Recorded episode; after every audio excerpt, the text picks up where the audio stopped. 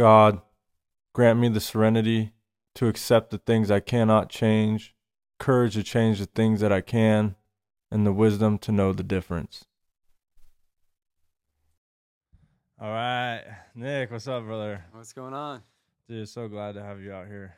I uh I love you, bro. I love you and your wife and your family and like everything that you guys stand for and you know what you have developed and like brought to this community. And uh dude, just a true testament to to the power of God and like the restoring power of God. And uh and just like an example of what can happen in your life like if you put God first and and you know really you know buy into recovery and like really try to cultivate a, a relationship with a higher power and like you know go all in into recovery you know like you hear it all the time in in these rooms where it's like i live today a life beyond my wildest dreams and Yeah. you know i feel that way i know you feel that way and part of that is because you can never imagine like the places you'll go in recovery Right.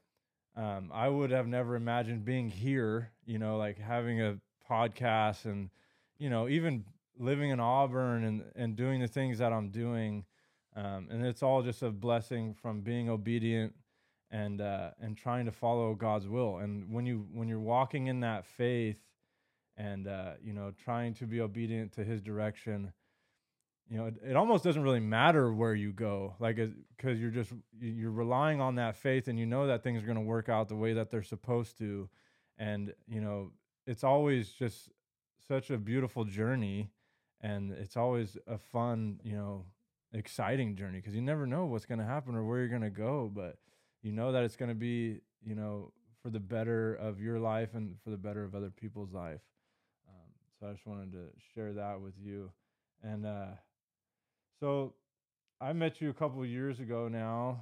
Um, my wife Hannah was a member of your um, recovery, faith fuel recovery, hmm and uh, yeah, it was just again one of those things where like you know our our paths crossed, and uh, you know it's blossomed into a great relationship, and and uh, just been such a blessing. So I just want to go back and uh, and kind of get your background, and uh, you know figure out how you got here to this place to where like you know you open this ministry and like you know have been able to make that impact. So Yeah. did you where did you grow up in this area or Uh, so I grew up uh, up in Grass Valley. Grass Valley? Yeah, I was Okay. born and raised up there. You have both parents in the house. Both parents, uh, two older sisters. So I was Okay. the baby boy. Oh, nice. Yeah. How much older? Or how much younger? Uh, so I was uh, two years younger from the middle, Okay, and then four from the oldest. nice. Yeah. And were your parents? Do you come from a family of addiction or like dysfunction or anything like that? Um, no. So, it, funny thing is, uh, no. So we grew up, uh, you know, going to church for the most part. Um, you know, I never really dove too much into um, youth groups and stuff like that. But um, you know, it was a good home as far as dysfunction. Um, you know, both parents, you know, got along for the most part. Um, you know, just we totally we thought normal, right? Yeah. Um, yeah. Like alcoholism or violence in the house, anything Well, crazy like that. funny thing was uh, no there was no violence or anything like that once in a while uh, you know mom would get upset um, and you know storm off um, come to find out later on uh, you know she was hitting the, the wine box in the Oh, yeah, kitchen yeah, while yeah. she's making dinner Nice. you know but uh, that you know at the time it never really you know we didn't think anything of it right so later on she came out of that that wine box admitting that she you know had a problem Oh, interesting. and so now she's actually in recovery too oh, awesome. yeah so she's Awesome. got a couple years uh now too so That's yeah great. but great parents great mom no Nice. yeah nothing like that And how was your childhood? Like, did you play sports? You know, what what were you into? Yeah, so my parents uh, got us into um, soccer, uh, little league, uh, stuff like that. Um, and then when I it was about I think 13, I, I bought my first dirt bike, and from there I just you know turned into uh, you know riding dirt bikes and, and doing all that. That became my passion. Nice. So um, yeah, sports. I was like, I'm cool on dirt Yeah. bikes. Yeah, Yeah. I love Nice.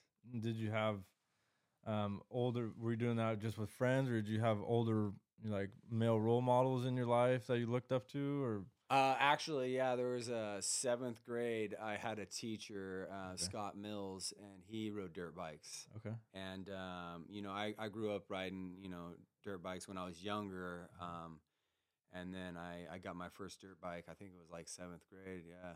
nice So and so i know i mean just from my experience like the kids that were riding dirt bikes and like you know kind of adrenaline type of kids were you know some of the first kids that were partying and stuff. Oh yeah, um oh did you did you experience that too? Or how old were you when when you started seeing that kind of stuff?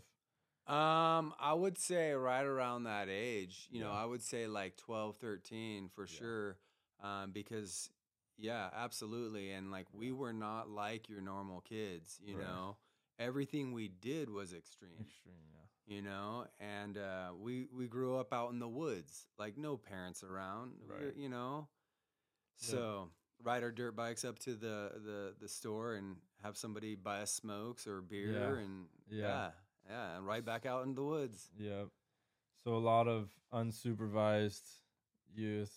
Yeah. Yeah, I have I share that experience too and uh you know, as fathers, you know, try to like it's hard, man, you know, especially like my parents, you know, they worked their butts off and um, you know, I'm so grateful for that. I never wanted for anything in my life.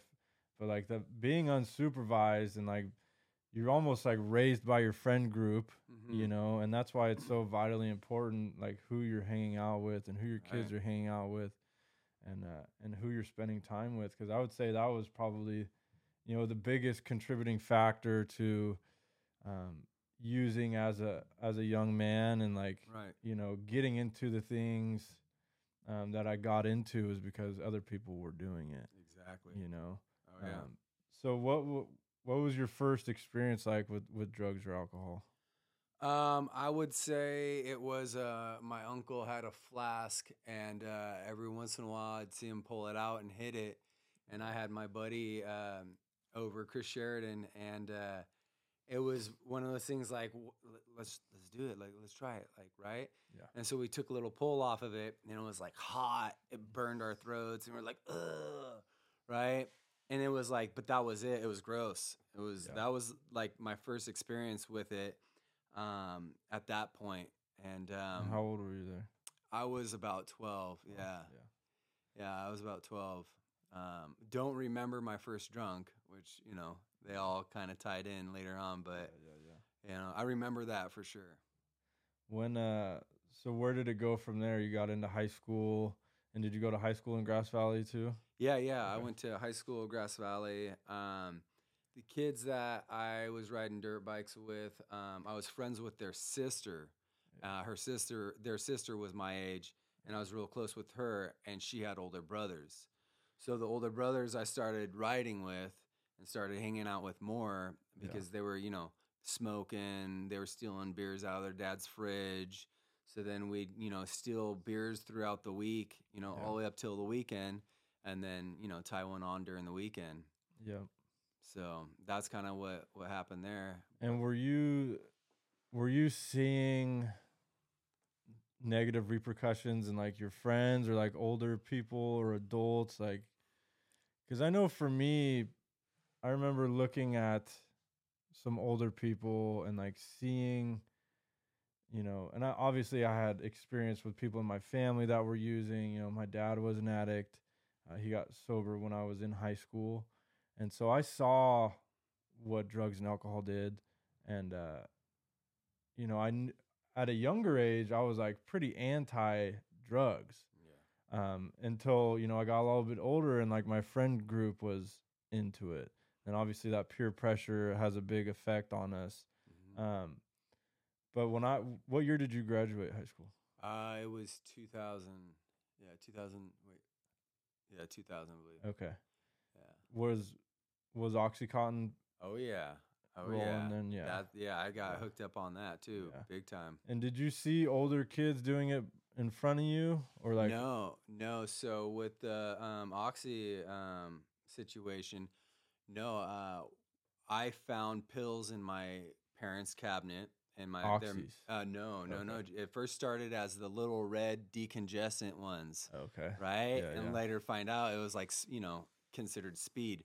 Oh, right. So- yeah, and and so my thing was I I'd start to look at these medications, right, and say, oh, you know, may cause dizziness. Well, I'd take two of them, right. right, and then I'd feel the See how dizzy we can get here. Right. And so I just started going through their medicine cabinet, looking at this. Next thing you know, I'm taking Vicodin. Yeah. So then uh, I'm getting hooked up on, you know, Vicodin Yeah. and uh, find a kid at school that's selling it. And uh, one day he didn't have Vicodin, but he had something else. And it Right. was like four times as much. And I was like, dude, you're crazy. He's Yeah. like, no, all you need is one. Yeah. I was like, man, okay. So I started taking them and I, man, it was like a game changer, right? Right. you know, uh, a month later, two months later, after I've been taking them every day, find out it was like synthetic heroin. Right. And I was like, oh, I can't believe you're doing this to me. Oh my gosh, give me some more. Yeah. Right? Because it was great. Yeah. You so you became like a an, a daily user in high school. oh, yeah. Yeah. Yeah. I got kicked out of eighth grade for drinking. Okay. That was a, another story. But Yeah. so I was always seeking, doing more, you know. Um, so when you when you started drinking, I mean, knowing what you know now, like, were the red flags for alcoholism pretty obvious at that point, or were you just like, do you feel like you were ever able to control it, or do you feel like you drank alcoholically from the start? So I'm gonna rewind a little bit because you asked me a question if I if I witnessed any adults that were, you know, having uh, consequences due to uh, drinking or drugs, Yeah. and um, no, I didn't. And I think because I did not, it influenced the way I drank and used Right. right? Because I didn't see the consequences behind it. So I drank as much as I could whenever I could, you know, and I would pass everyone up, Right. right? And um, it was because of that, not seeing, I didn't, I didn't witness the, you know, hmm uh, any of the side effects of negativity or anything like Yeah. that. But um, yeah, so and like you know i know for me growing up all the people that i idolized and stuff like i was attracted to the image of like you know stone cold steve austin let's say like this big macho guy violent like cracking beers and like spraying alcohol and Right, chugging and yeah. like you know was attracted to like the gangster outlaw lifestyle and like all these guys drank and used drugs like they all had guns they had the women the fast cars the jewelry. All that stuff was like very enticing to me mm, you know and and it still is to you know like that's still what our media is. It might even be worse today. Right. you know like everywhere you go Oh, you is know it is. yeah it, it's crazy. So you know if especially you know today even maybe even more it's it's normalized. Like everybody's using and everybody's abusing you know and it's it's just like lust of the flesh everywhere you look Right. um you know guys you know how many girls can you get you know how much money can you get Right. you know how buff can you get like Yeah. everything to the extreme Right. you know what I mean? And uh, it's wild. But yeah, my my experience with Oxy was was similar to where it's like, you know, I, I saw guys older than me that that were like starting to struggle with it. You know, um, we had friends that got locked up. You know, committing armed robberies uh, behind the getting and using them more Mhm. you know and then uh, somebody in my brother's grade who's a little bit older than me uh, killed himself at like 18 you know as, Oh, as a yeah. direct result of, of depression from from drug addiction so like the, the signs were there you know that this is an issue but for whatever reason i personally felt like i had a superman complex about everything really Mhm. and uh, you know i didn't feel like i could get addicted or like it can't happen to me you know i'm above it for whatever reason um, did did you experience any of that or were you just kind of So yeah, living in the moment. Um, so I, when it came to the um, the pill scene, right? That my whole thing was on the down low. My friends group wasn't into that; they were just into drinking. So I was doing that on the side, and none of my friends knew. No one knew, right? Mhm. Besides my dealer, right, which was a, a kid at school. And uh, so I was flying under the radar by myself. So I didn't see anyone else using, uh, you know, doing all that. Um, so it was kind of, you know, up to myself to figure out, you know, how things, you know, fell apart. Yeah. But um, there was a couple kids later on that um, I got hooked up with down the road that, yeah, same thing, went to jail, went to prison, um, OD'd, um, and stuff like that. But yeah. So you were able to graduate high school? no, Okay. No. So uh, the pill addiction went all through high school. Um, and then I found someone, and you know, pills got too expensive, right? And so alcohol was the next best thing. And um, I was always seeking people that were doing what I was doing. So my friend group is over here, and they're like, you know, they only drink on the weekends, right? So then I found someone that drinks, you know, on the weeknights too. So then I would sneak out with him Yeah. And it was like just always trying to find somebody uh, that not only like I fit in with, but was doing what I was doing hmm because I wanted to have a good time for breakfast, lunch, and dinner. Right. You know, Do you feel like you were trying to escape anything, or what? Do you think it was just a natural pro- uh, progression of addiction, or what do you think was was there anything subconscious that you were using f- like for or about? Like, were you trying to mask the way that you were feeling, or like, did you feel socially awkward? Were you using to feel normal? Uh, do you think there was anything under the surface there, or were you just partying and it just got the best of you? you know what? So, you know, I remember the feeling that it used to give me, and um, I would be, you know, happy go lucky. Yeah. and I felt good and I, I loved that feeling. I was the Yeah. life of the party, Right. you know, and um, that's Were- what I wanted for for all the time, right? were you able to like feel that way without drugs or did drugs and alcohol get you to that point and that was the pull like i for me you know i you know wouldn't be able to go into parties and like be socially you know open with people and like talk Right. to girls or you know but when i have a couple beers like i feel okay like it you know i, I gain some confidence i'm able to you know it makes me feel in control Right. when I have a few beers. Where you know normal people they'll, they'll drink a little bit and a little bit more, and then they start to lose control. yeah. Like the more I drink, the better I feel. yeah. You know what I mean? So Yeah. um, that was a big appeal for me. Like it changes the way that I felt. You know, I can relax and, and Right. almost feel like I get to be who I want to be when I'm under the influence, rather than when I'm sober. I just feel kind of weird and like I'm tense Right. and uh, you know, kind of standoffish with people, things like that. Is so? Do you feel like, or was there anything else going on at home, or like, no, um, no, everything was was pretty pretty cool and chill. Um, I just liked the way it made Yeah. me feel, you know. Yeah. And it's interesting because, um, you know, when I was younger, um, like oh freshman year or so, um, all my friends were like, "Oh, you drink too much," and it was like right off the bat, my uh, response to to that was like, "Yeah, but at least I admit I'm an alcoholic." okay, right? So Yeah, yeah. I was like, I ch- I flipped it, right? And I was like, I'm okay with this because I'm admitting it. right, And it was kind of this like joke that I had, and I Okay. knew that I drank, and but I was happy I was drinking, and it, yeah. you know, it was Mhm. all lighthearted.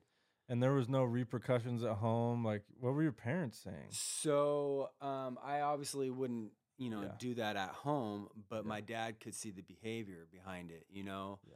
he could see, you know, uh, chores not getting done, Sure. or I'm wanting to stay out all the time, or this or that, or I'm copping an attitude. Yeah, And so it came to a point, and and he's smart. You know, parents are smart, right? They he probably smell it on me sure. uh, smell cigarettes, weed, and all that, right? And uh, finally, it came down to, um, you know, him telling me. I mean, in high school, it was like this. I started ditch- ditching. I just started not caring because I dove every single day. At this point, I was drinking at school. I found a group of kids that was had a fake ID, and we go panhandle during during school hours. At lunch, go get a bottle of 151, drink it at, at lunch, and then come back. So it was like every single day we were drinking, right? And one by one, we each got kicked out. But my family life, my school life, my relationship with my girlfriend, right? All those started falling apart at the same time. And it was like my senior year, had three months left to graduate. And, uh, you know, my dad kicked me out. My girlfriend dumped me because she was heading off to college. But I was a raging alcoholic, right? Yeah. Um, and then uh, the school called me in and was like, "We heard you've been drinking," and I was like, "Later," and I dropped out, and it Oh, was wow. like, "Yeah." So, but everything was cool though because I had a job. Okay. Yeah. I yeah. still had the job. yeah. I still had the truck. yeah. I was living in a tent, okay. growing weed. Uh huh. So now it just meant I was free. Right. You got more time. Right. So Yeah. then I started having parties out at my tent. And living life, having girls over to my tent from work. And it was the dude, it was great. Yeah. And then slowly but surely, one of those girls, you know, got jealous of the other one. She called the cops on me. They came out to my campsite, pulled that plug. Mm. So then it was like, then I didn't have the tent anymore. Yeah. Then I, the job, right? You can't drink at work too long and they'll smell it. Yep. Lost that. So it just slowly unraveled. And the like, the more it unravels, like the more we double down on on the alcohol and and uh, Right. and the drugs. It's because then you know when when things start to go awry, like then the drugs and alcohol become a solution to the way that we're feeling. Absolutely. It becomes like a medication to you know how our how we're feeling inside. We're like, "Oh, I'm having a bad day. I can have a couple drinks and like forget about it right. or drink to oblivion, you know, and, and really forget about it and uh you know, smoke a little weed, change the way that you feel, you know, whatever you're feeling stressed out. And that goes for everything, you know, even cigarettes and like all of it, you know. Um so you started seeing those negative repercussions pretty heavy like as soon as you got out of there. Mhm. Um and do you feel like you're physically addicted to alcohol? Were you still abusing oxy at the time? Or? so no, not at this time, um, because it was too expensive. you know. yeah. Um, but back to a question you had uh, asking if I would use because of you know circumstances at home or whatever. Whenever I got in an argument with my girlfriend, I would go drink. Mm. Right. So that became a pattern. Um, and then what I found is, you know, I would start making up fights so that I could go drink, Yeah. right? And uh, then I found anytime I got I caught an offense, I would go drink. And so it was like, you know, I was already drinking, but it just gave me another excuse to just bounce out, Mm-hmm. right, and go cope the way I knew. And did you have any spiritual connection at this point in time? You did you grow up in the church? Yeah. So I grew up going to church. Um, And where did that stop? And that I would say that stopped when you know, kind of teenage, yeah, right? When um, did you continue to pray like at all, or maintain any type of relationship through addiction?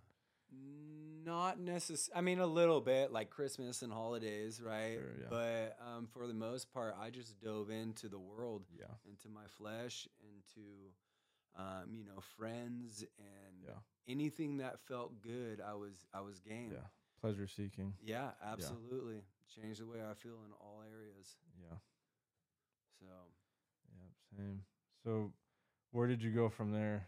So you lost the tent, yeah, lost, lost the, the tent, job. lost the job, lost the girl Yeah. or girls, and um, I went homeless on some dude's grave. Oh, Yeah, I kind of moved into town uh, where I was closer to uh, humanity, where I could panhandle.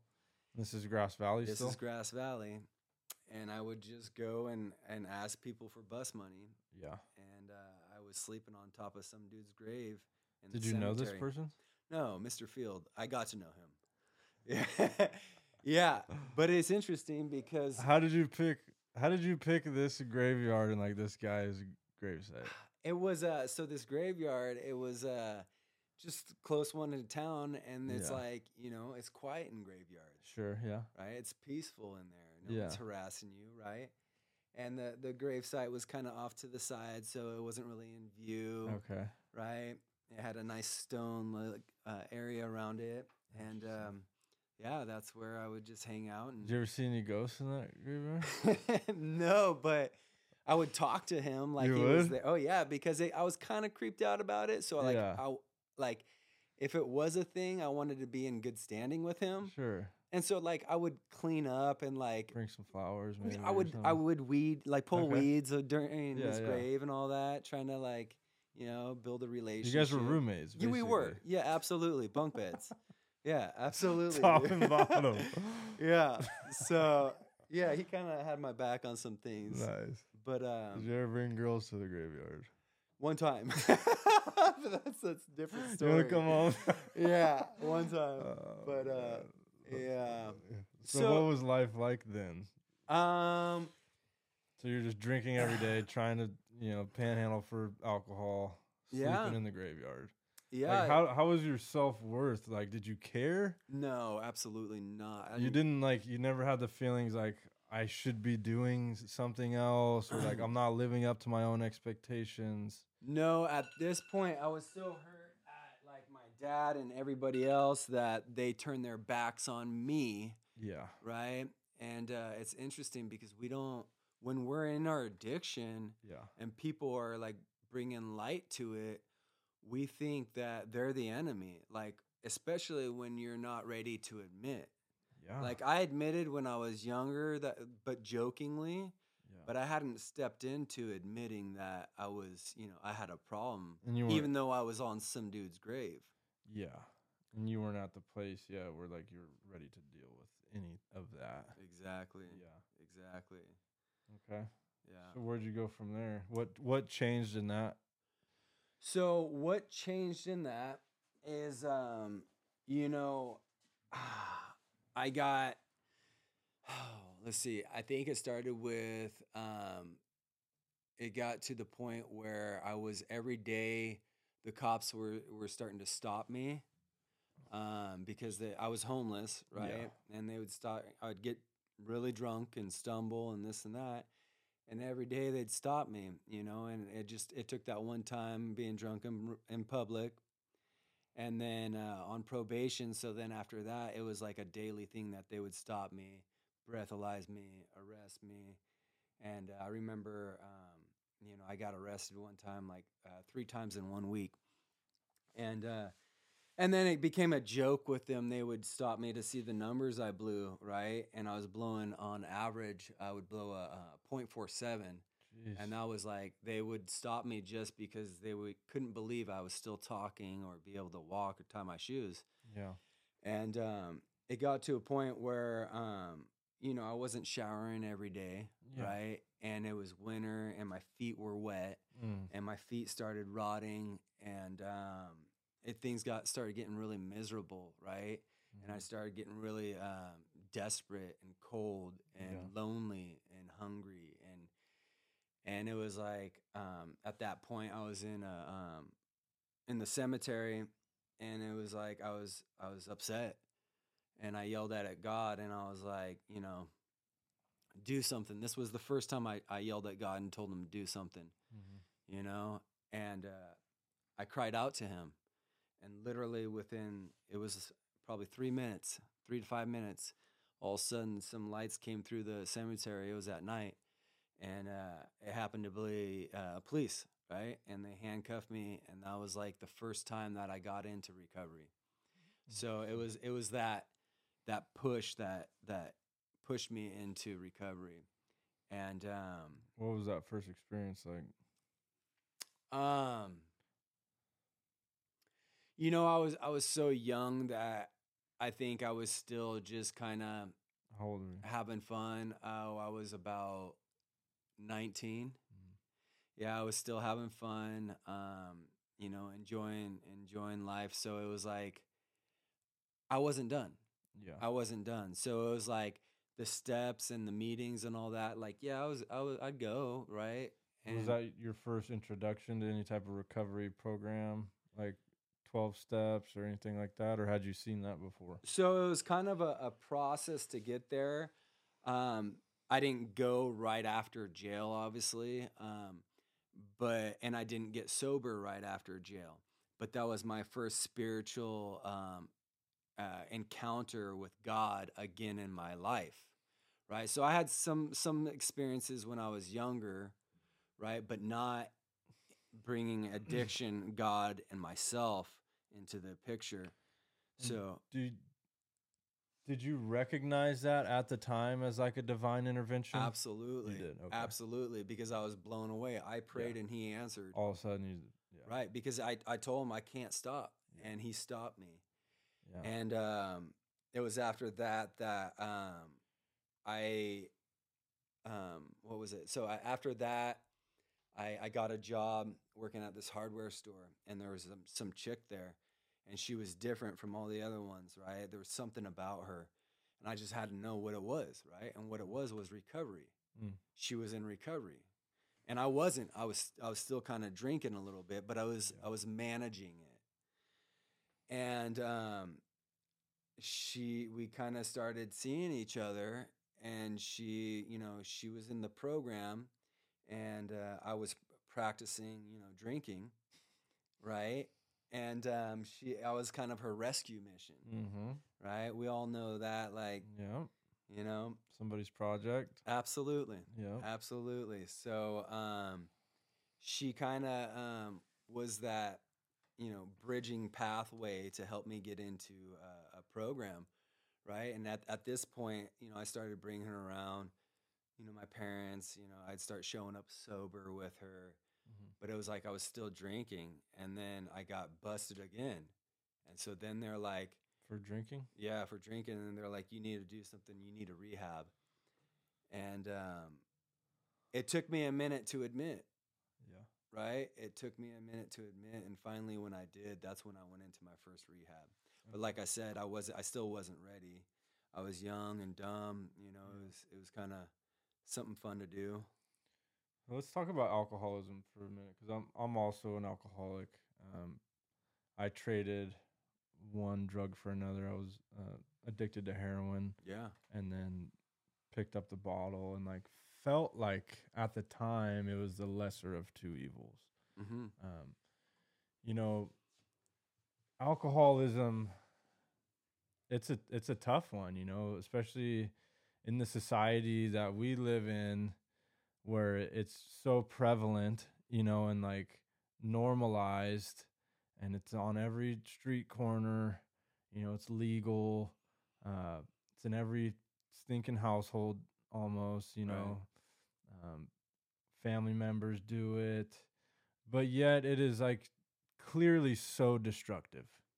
Like it- it's probably, I mean, you couldn't even tally the amount of of damage it causes. right, You know, from from DUIs to domestic violence. absolutely, Um, you know, the way that it affects your brain and like your decision making, you know, it changes you.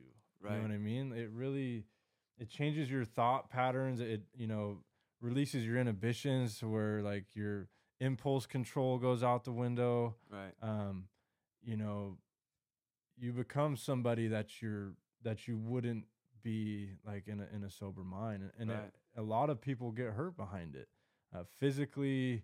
You know, uh, sexually. You know, women get victimized, children get victimized. Um, you know, it, it causes so much turmoil in our society. Um, you know, and we almost had it right with the prohibition, right. you know, with with making it illegal, but you know, I don't even know if that's necessarily the answer either, you know, like should people be allowed to make their own decisions, you know, or not? right, Like are we sovereign or not? right, you know but obviously as christians like we know what god says about it but you know as an alcoholic what was your experience like with it on the day to day and then you know like the progression of it and you know what are your thoughts behind it Um, Man.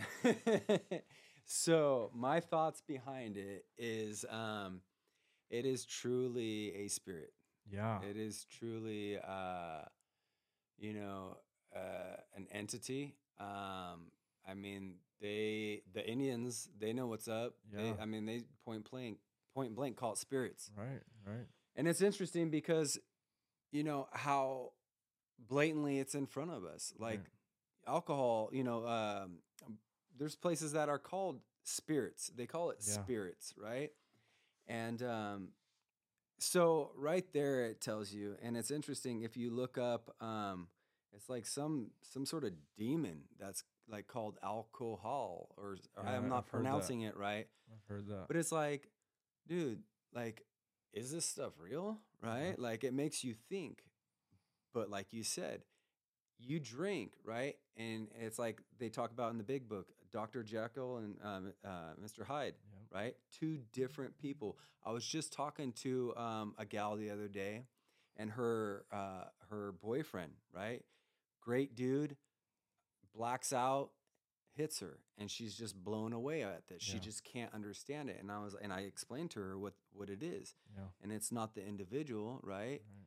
And that's what happens. We we change. Yeah. So as far as um, man, I think it's evil. I think Yeah. it's um, yeah, and especially how um, society just makes it okay. Yeah. And uh, for people that can handle it, more power to you. Yeah. I don't know how that's. I don't know how. Yeah, I know.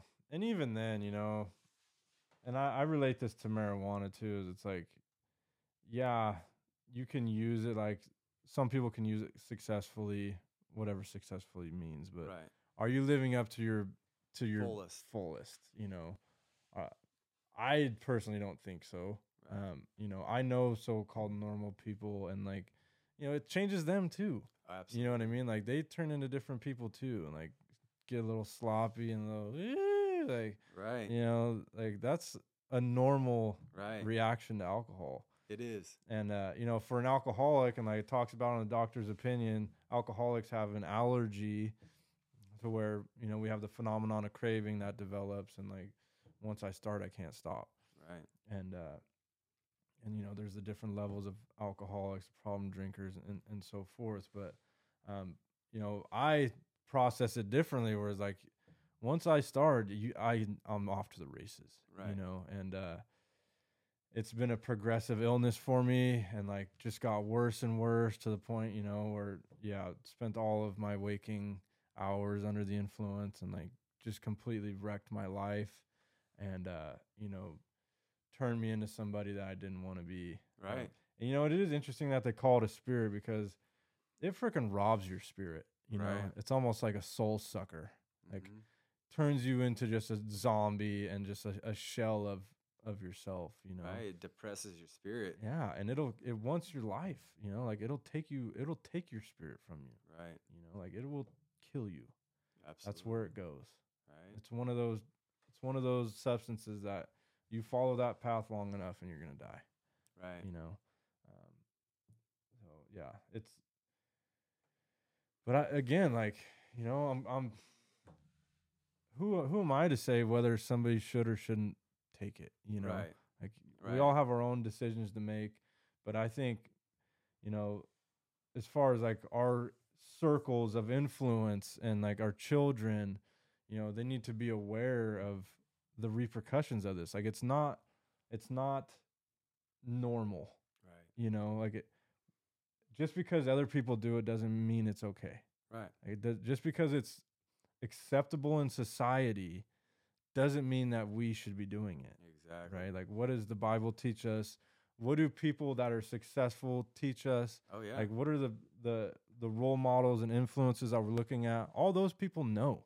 Right. they know that it's poison you know? They know what it does to our families. They know what it does to our society. Hmm and you know they and they recognize that and and they you know influence their inner circle to to not abuse it too um but especially you know in poverty stricken areas and like you know uh lower income families especially uh, you know it's just like pushed on them Right. and and it's so ingrained in their society and uh it was so ingrained in my family. Like there was no family functions without Budweiser.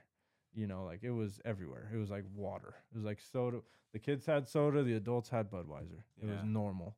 And as soon as we were, you know, of any type of age to drink, we were drinking, you know. Mhm.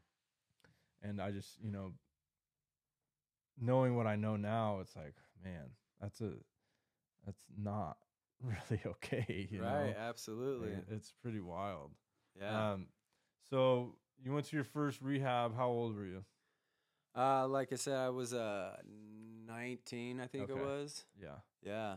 And so you picked up a little bit. You got the the seeds planted, Yeah. but you weren't you weren't done yet. I wasn't done yet. Yeah. Yeah. I oh, so get this. Um, and this is a, a definitely a key uh, point to touch touch on, right? So I got out of the rehab, and I was I was still with that girl that I met that was in recovery, right? But then I started taking interest in this other girl, right? I didn't know like about being a, a you know a, a nice guy. I was just living in the world, being a hoe, right? Yeah. pardon my language, right?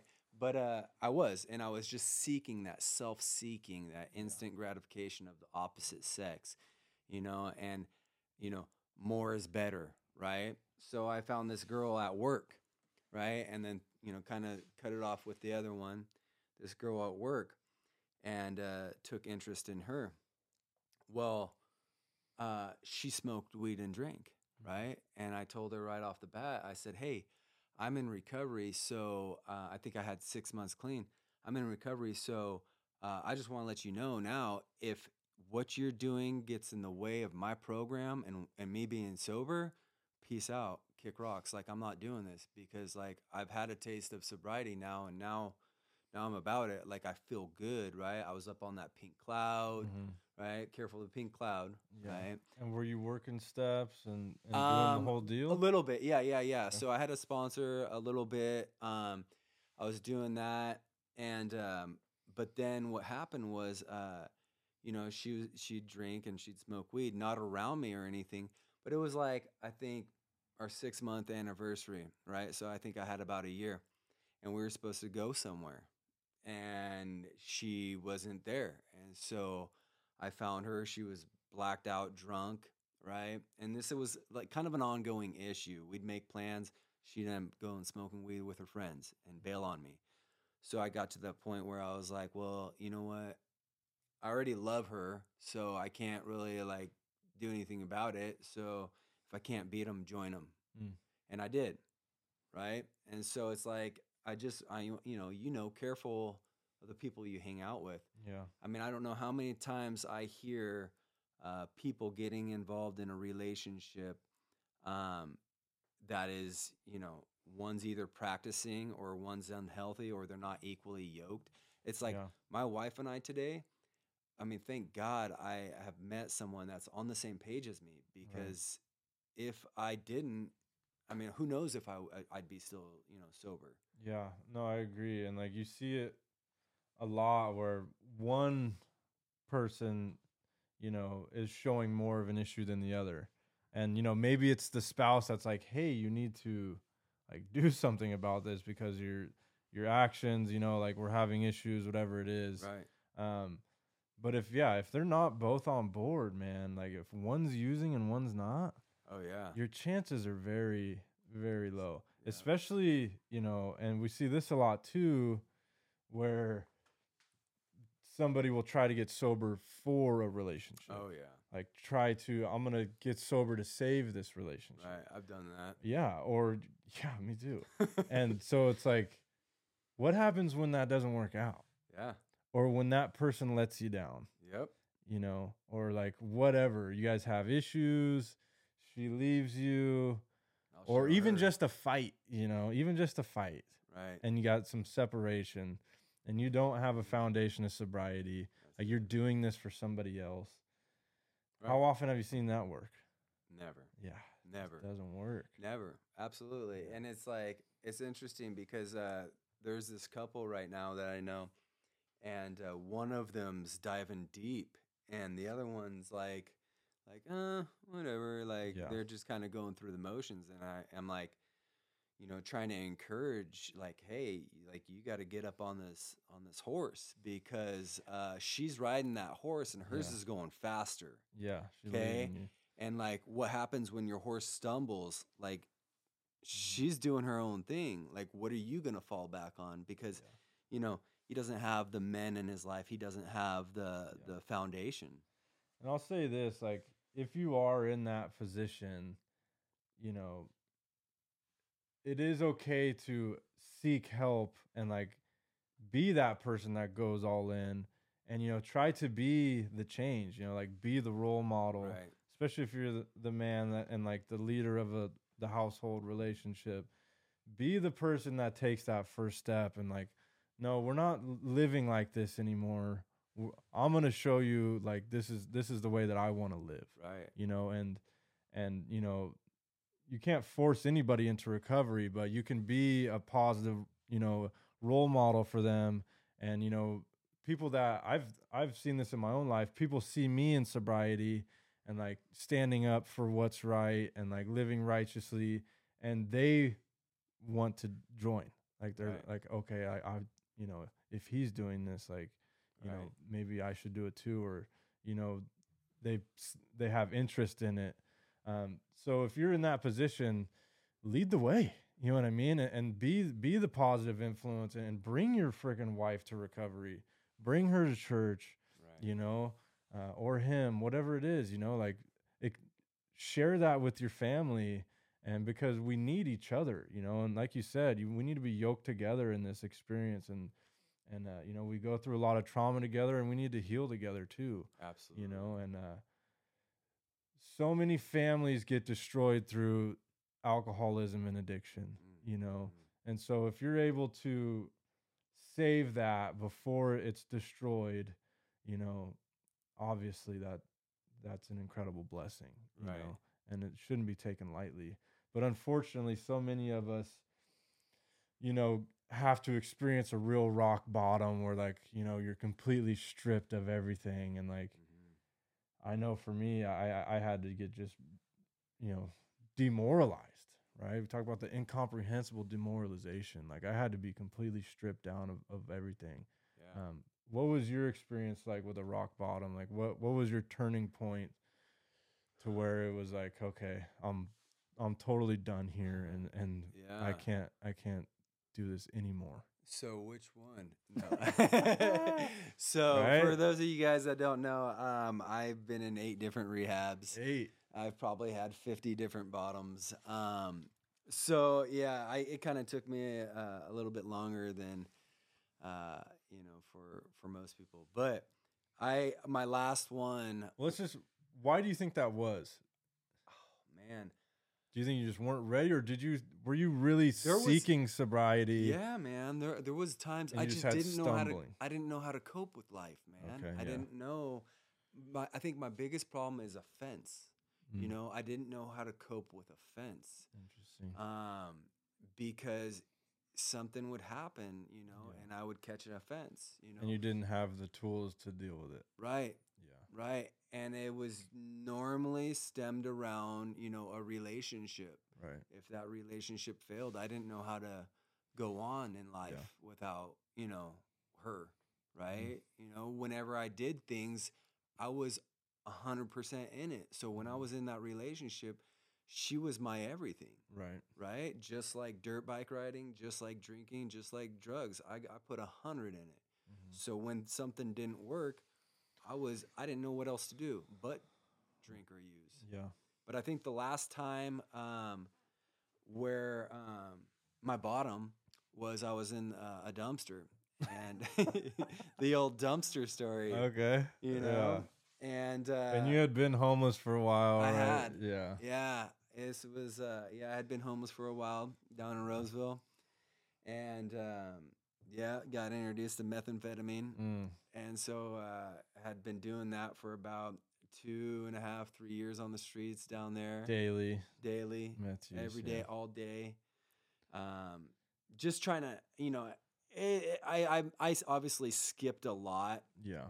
you know but i'll just go to the point where you know I was in that dumpster and I was at my last bottom, man. I Yeah. was um I was broken. Yeah. I was absolutely I was angry. Yeah. You know, I was um And you had you had a son and had lost custody. I had a point, right? son. Th- Yeah. That was one of the reasons I was angry. Yeah. I uh, I I had finally gotten married um, to a girl I met in rehab. Okay. Um, was this his mother? This was his Okay. mother. We Yeah. met at Salvation Army program, Mhm. co-ed. Shout Right? out Salvation Army. Yep, salva- shout out, right? and uh, yeah, I hooked up with her. She changed the way I feel for a time being. Yeah. and um, she got pregnant. I had him. Um, you know, again, it's it's like things you know don't always go smoothly, right? Yeah. So then I, I I cope or I bounce out and I relapse, and then, anyways, she uh, she was a meth addict and she relapsed too. So she introduced me to meth, and um, from there uh, kicked me out, and I was out on the street, broken. Um, She didn't like the way you used meth, or what? no, well, no, right? no, uh, it you were was hogging the bag. What happened? no interesting story. Was um, I I've never wanted to. Um, once I started realizing, I think uh, the point when I was in the grave with Mr. Field, at that point I'd realized I don't like this anymore. Yeah. You know, this is no longer fun for me. You know, it's a, a lonely, miserable existence. And after that point, I'd always wanted to be sober after that. You know, I didn't want to be, you know, panhandling. I didn't want to be dirty, you know, and um, so I wanted, I wanted sobriety. I wanted this, right? And when I met her, um, she wanted it too, but she at the time wasn't an alcoholic. Mhm. Okay. So she started, you know, drinking. I started drinking, right? So we were kind of both doing that, but uh, I don't drink like other people, right? So that's where the issue became, Mhm. right? I couldn't stop. Yeah. And so then it was like, well, you need to leave, Yeah. right? And it was just this battle back and forth. Next thing you know, you know, we're doing drugs. So she uh, kicks me out, and uh, that's where I was out on the street. And so that obviously like sent you on a spiral, and The know, biggest spiral of my life, man. I have a, I have a similar story in that, you know, um, my daughter's mom, she didn't use, but you know, when she left, um, and like took off with my daughter, like I just, I hadn't, I had no coping mechanisms other than drugs and alcohol. Right. And like, I was, you know, at that point, like holding a job and like trying to hold it together for our little family and then when that was ripped apart, it was like, well, F it, you know? Right. Like, why am I even doing any of this, Right. you know? And I went right back into, you know, what I knew and like fell back into a life of crime. And uh, it just really, you know, that heartache, man, it's brutal, you know, and it takes a lot of people out. Um, and uh yeah it, it's a rough one especially when you throw a kid in there and like for me my conviction of you know not living up to my own expectations as a father and like Mm. dude the the love that i had for my baby and like not being able to see her when i wanted and and uh right. not being able to like experience Mm. life with her the way that i wanted or like envision this whole thing working out Like I- Destroyed you, huh? dude it was brutal you know I, Yeah. I never expected this to fall apart and like Right. you know yeah. like I, I wanted this nice little happy family Right. and when the rug was pulled under me my own doing which Mhm. i found later on in the four step Yep. was my fault Yeah. but at the time i was like how dare you Right. woman Yeah. you know like and just such a deep resentment and uh, anger and i hated women you know Yeah. and like used and abused women and manipulated, lied, cheat, Right. steal, and not just women. I was angry at everybody, right. and really, I was angry at myself. That's it. You know, and it took it took some soul searching to get to that point. Um, but that's the blessing of recovery. You know, so And it's interesting, like now going back, like moving forward and doing the steps that we can look back and, and see our part in it, you know. Yeah. And like you said, that you were angry at women, you hated women, same thing. And it was like Yeah.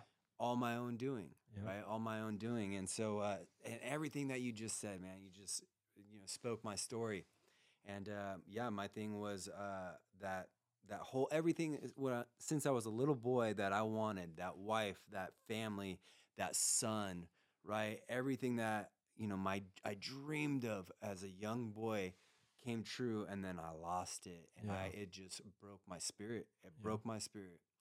And uh, you know what's interesting is when I was out there on the streets, um, uh, I became my nickname is, uh, was Captain Save a Homeless, right? So I would go around and I would uh, get you know intimate with them, right? And I I'd be under a bridge smoking some dope or drinking, Yeah. and I'd say, "There's a reason you're here, and I know you didn't choose this life, but what Mm. is it?" And I'd get personal with them, and yeah. and the stories I heard, Sure. it all majority 90 98% of it was because of a broken heart yeah. a broken heart Yeah. and it's like i don't know how many times you know a broken heart led me deeper into my addiction Yeah. and um, so that's why you know it clearly says you know they suggest don't get into a, a relationship your first year Right. like why why because that broken heart will take you out yeah. every time i you Yeah. see it we all see it right Yeah. and um but the stories i heard man is like no wonder you guys use meth Right. yeah like Yeah. and i finally realized no wonder uh, you know i didn't feel that that pain Yeah. right that void that emptiness but every time i'd start to sober up it was i wanted to jump off Come a right bridge back, Yeah. right Yeah. so uh yeah i was in a dumpster and uh i was canning How come meth leads you to dumpsters? Like it seems like Oh you know? man. There's- there's treasures in There's there. treasures, bro. There's straight treasures and trinkets and wires oh and man. yeah, sometimes Uh, clothes. Yeah, I I see people like walking down the street and like their heads down, you know, like Looking. looking. I'm like, dude, that's a curse. Cause like It as soon as you find something on the ground, You do yeah. everywhere you go, you're looking on the Yeah. ground. Right. right. It took me finding stuff. dude. right. And it took me the longest time to uh, finally get over dumpsters, dude, because I freaking it became an issue of mine. Like I You wanted to know what was in there? I needed to know, dude. I wanted to know. What's the best thing you ever found? Like, what was Oh, what was the best score you ever came up on? So I man, there's some crazy ones, but uh, I think the the best one and the weirdest, hardest one was uh, I found this uh, nine by eleven foot Persian rug. Okay. It was a two million count uh, stitched rug, and Oh. uh, come to find out, it was like you know three grand. Um, it was clean as all get out, business clean out, Huh. dude. I, I I I climbed into the dumpster. It was one of those big drop on the uh, commercial dumpsters. Yeah. the doors open on the back. Yeah.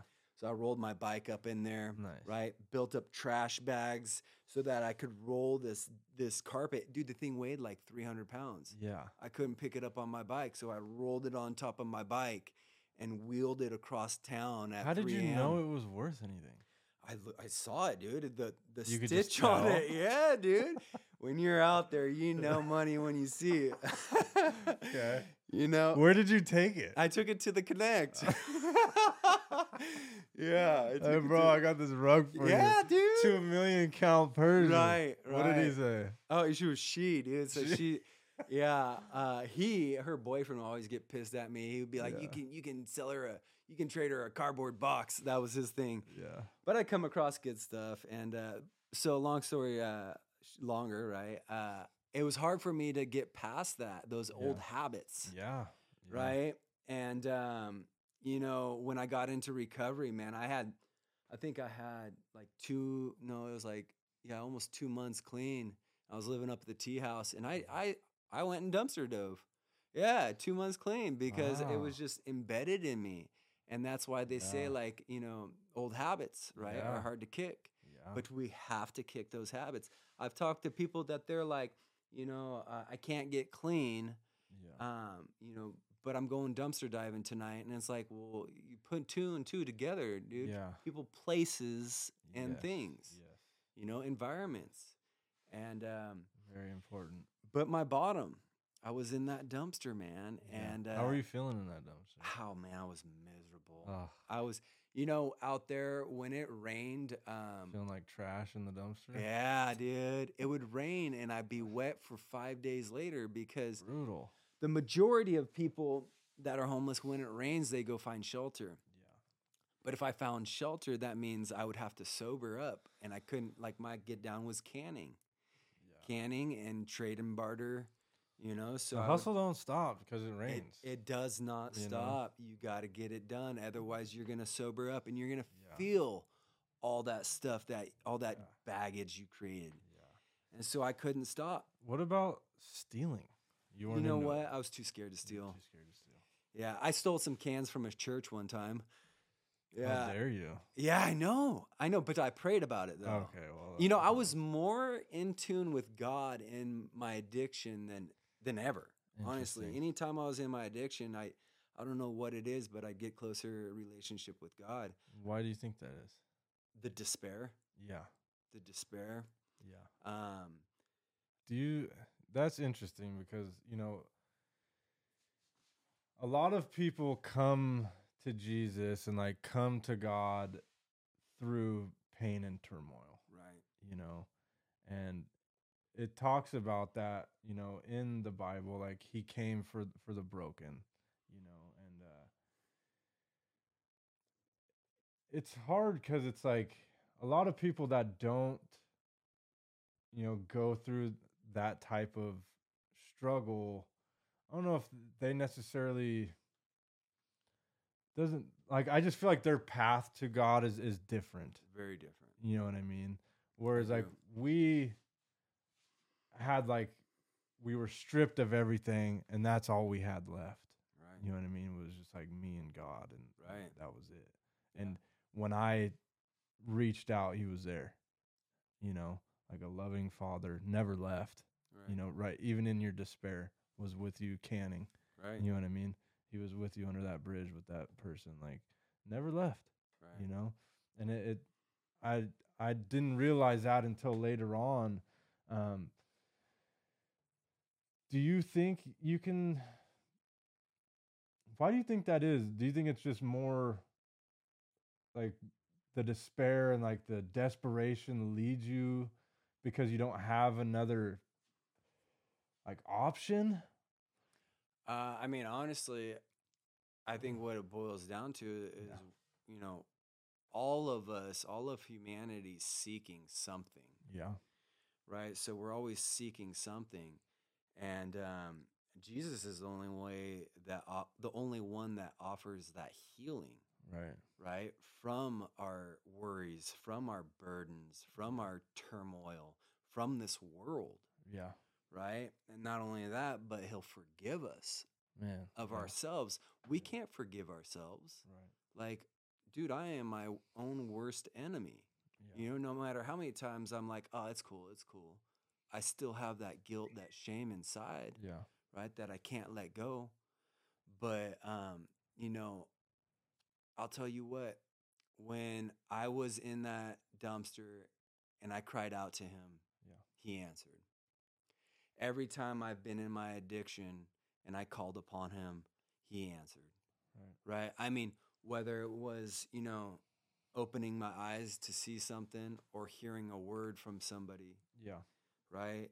And um oh, and I by the way, I asked for forgiveness, asking stealing those cans from the church.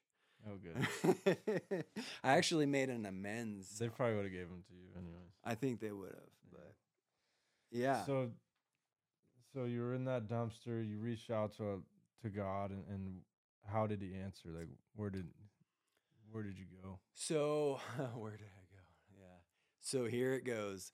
Um, so there I was, right? Yeah, And I was angry. I was hurt. I was broken. I was wet.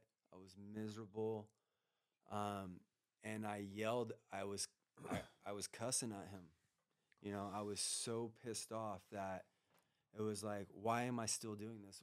Then, you know, effing help me, you know, and Okay. and that's what I cried out. And it was literally at that point that I felt this physical shift in between my front lobes, like it was like a tissue, like like a tear or a click or something. Hmm. And I felt it and I heard it. And it was at that point that all of a sudden I heard I heard some people talking. And I was like, there's just people on the other side of this wall of the dumpster and they're talking about me. Mm. And I was like, what? And I and I peeked over and there was no one there. and how, how many days had you been up? well, oh, bro, this, but this is a thing is I had been up longer than that before, and I Yeah. hadn't lost my mind like this. Yeah. But I prayed, and all of a sudden it was like the veil had been lifted, dude. I prayed and I lost my mind. Oh wow. I, lo- I straight lost it. I started hearing, uh, hearing people. Uh-huh. I started seeing shadow people, um, seeing angels, seeing demons, hearing voices. But it was literally at the moment I prayed and I said, "Well, effing do something then, because I can't."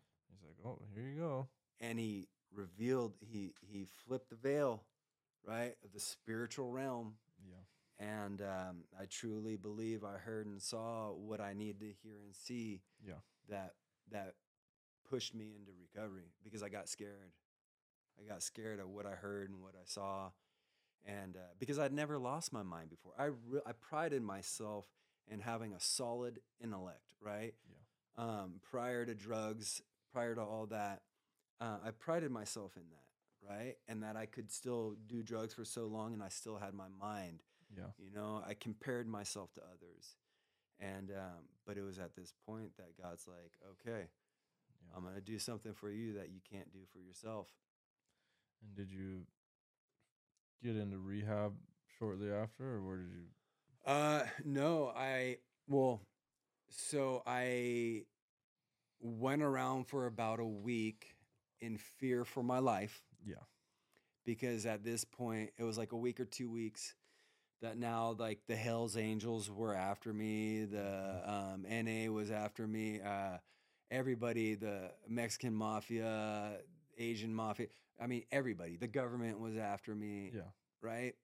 And uh, I was scared, dude. I was scared. I thought I was getting set up, and and then all the voices and shadows people, and uh, yeah, it freaked me out. And I ran to probation, and I said, "I'm not leaving the front lawn until you guys get me a program." And they're like, "Nick, we already told you like there's no programs right now." I, well, I'm not. I'm camping out on your front lawn. I'm I'm staying, right? And uh, they're like, "Okay, we'll come back in in two weeks." Mhm.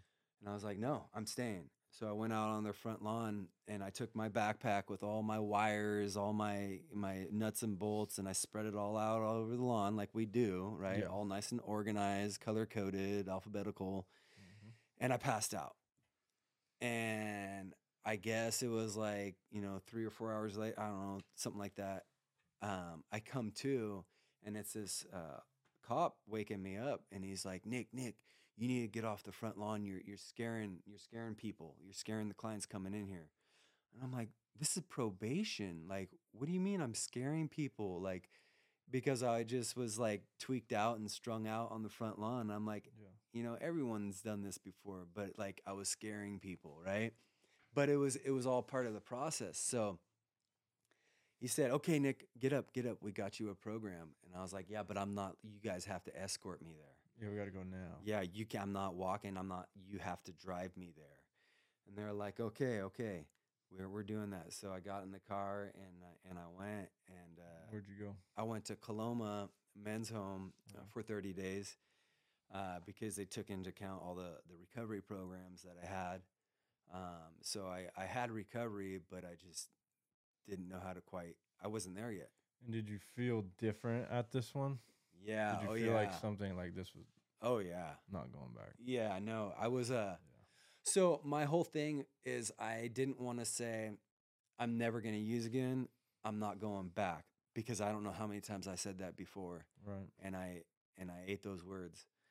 Um, but what was different was this time was I was I was angry. Mhm. You know, I was angry at now myself and life So you feel like you had something to prove and and like I just had a focus. Okay. I had I had a um, something pushing me. Drive. I, dri- I had a drive. Mhm. Something was fueling me um, to to move forward, and uh, what was the drive? it was that that anger. It was a what were righteous you anger. angry at? You're angry at God for no, no, no, not at this time. No, not anymore. Because he he rescued me. yeah. You know, I knew right right the moment when I started losing my mind. I was angry at Satan. I was angry Okay. at uh, the world Yeah. and what's and everything in the world. I was angry at addiction, yeah. and um, that's you know what I was angry about.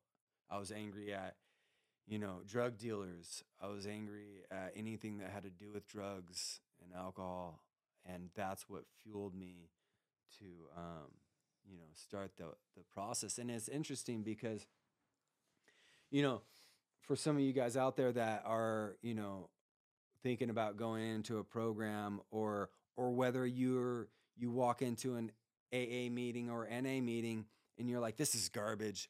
All they do is uh, glorify drugs or all they do is you know you know GD this or that right?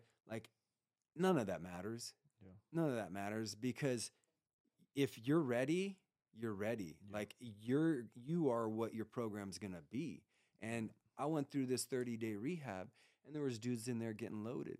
There was dudes in there having girls in, you know, prostitutes and all that. And I was like, I remember telling myself, I'm not here to make friends with anybody. I'm just keeping my head down, my mouth Yeah. shut. I'm not, I got one track mind. I'm Yeah. passing through.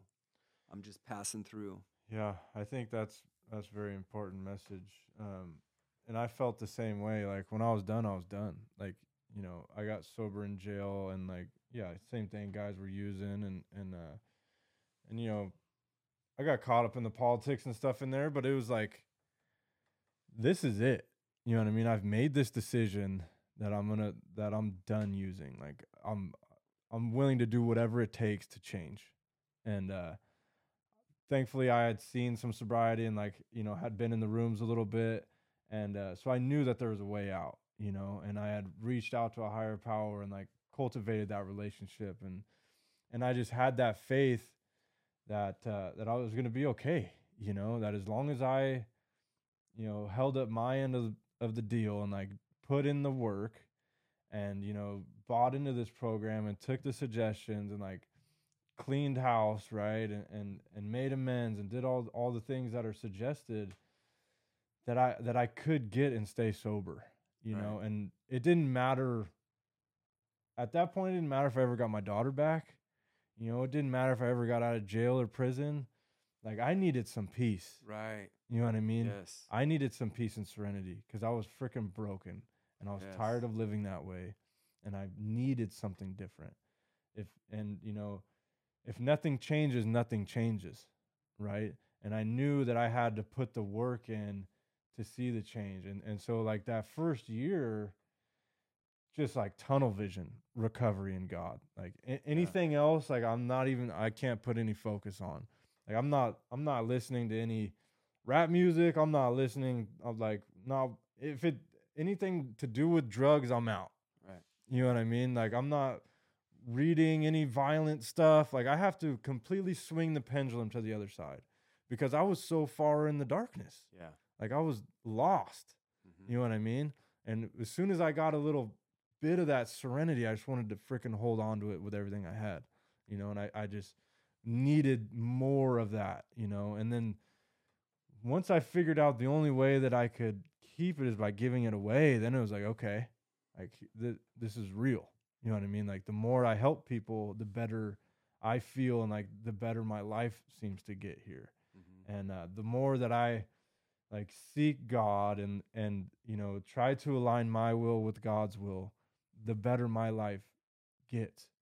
You know, and like I, I saw that pretty early in it, and I was like, okay, this is profound. You know, I didn't grow up in a church, and I didn't grow up in like a religious or spiritual family, so through my own like studying and, and seeking, you know, I, I came upon this stuff, and like, yeah, we we're called to be of service, but like, dude, if you're selfish, be of service because your life is going to get better. yes, you know what I mean? Like it is rewarding for me it is.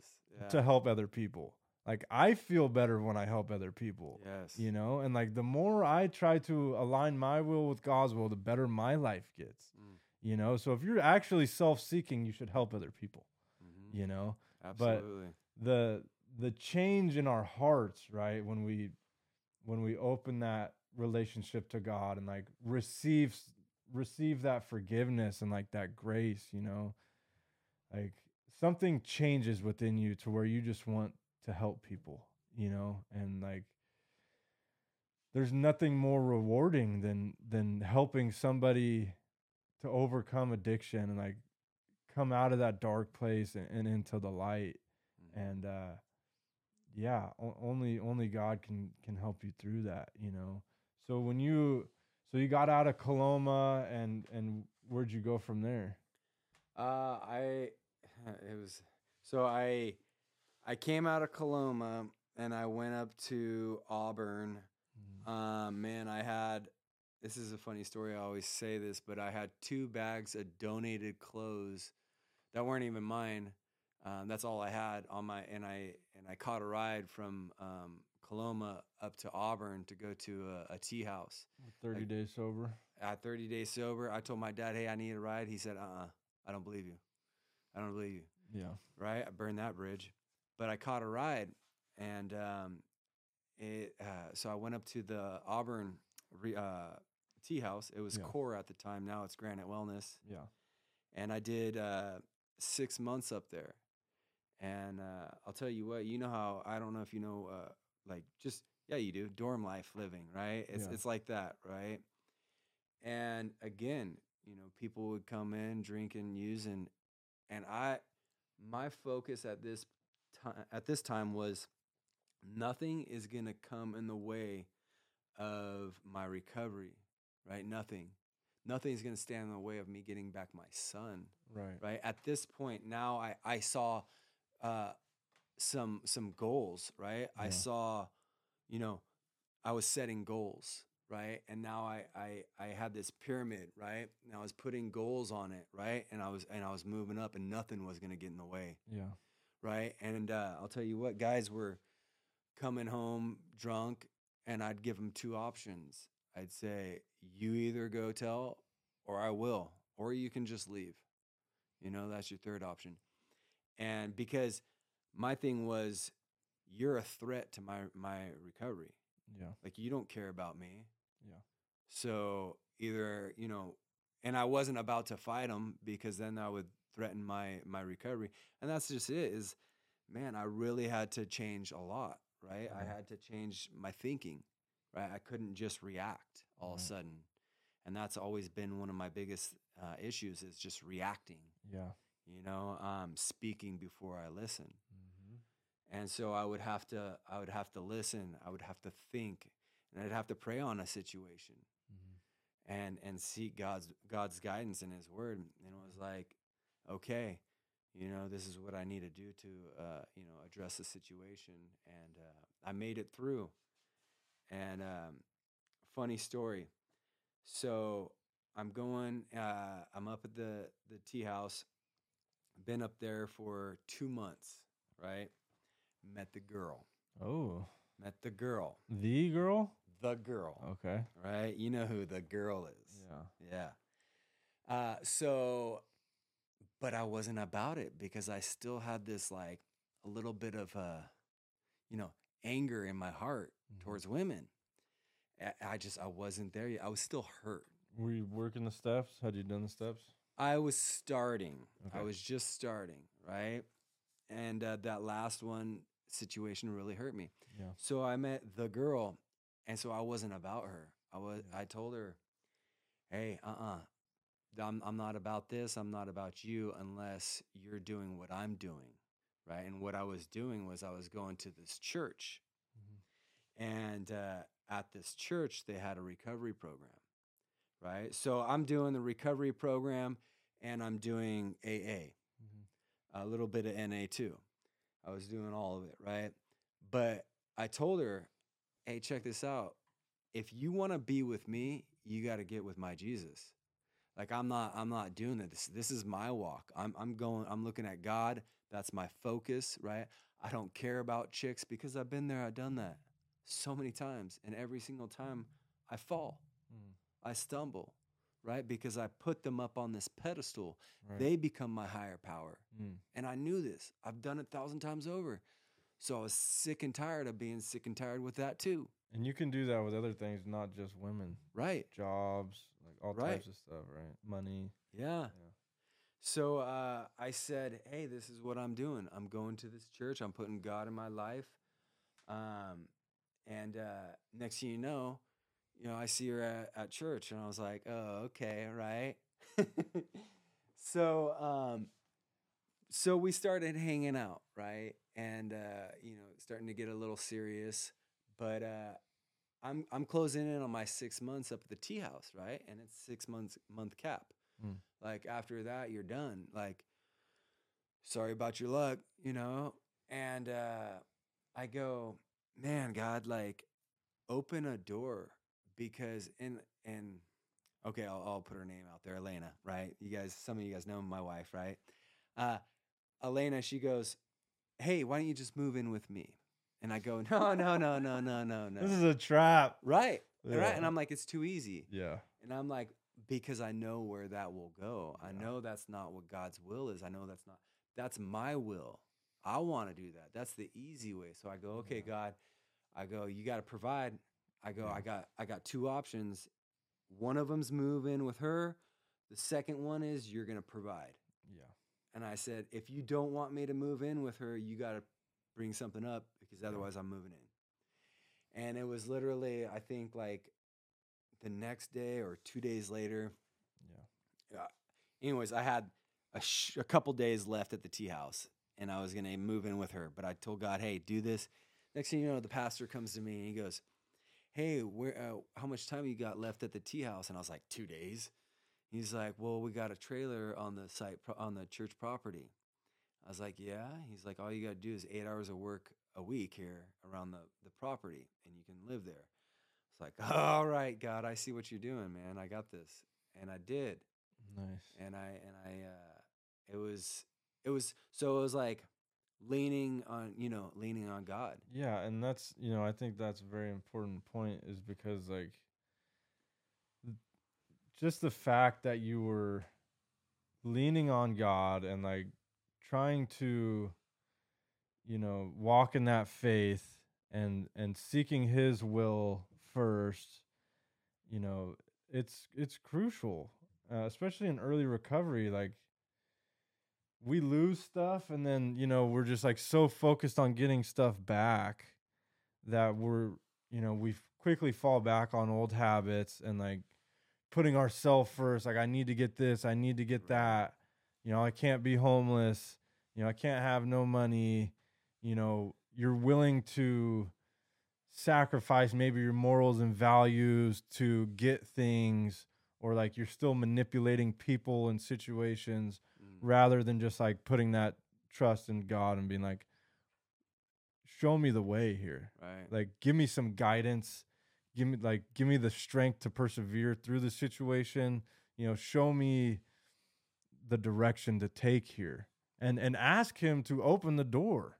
You know, like shift the situation so I can, you know, see where to go here. Like, open the door so I can find it, and have the faith that that door will open Yeah. you know and don't try to force your foot in the door Yep. you know when we're when we're trying to live in, in self-will and like force situations it rarely works out and if it does work out it's going to be at the detriment of something else typically so you know i Yeah. don't think enough can be said about like just walking in that faith and i know for me like an early sobriety you know i had goals and like a direction which i think is very important but also like not putting a ton of uh, energy and like expectations but just trying to be obedient and like seek god's will in situations and then do what i can do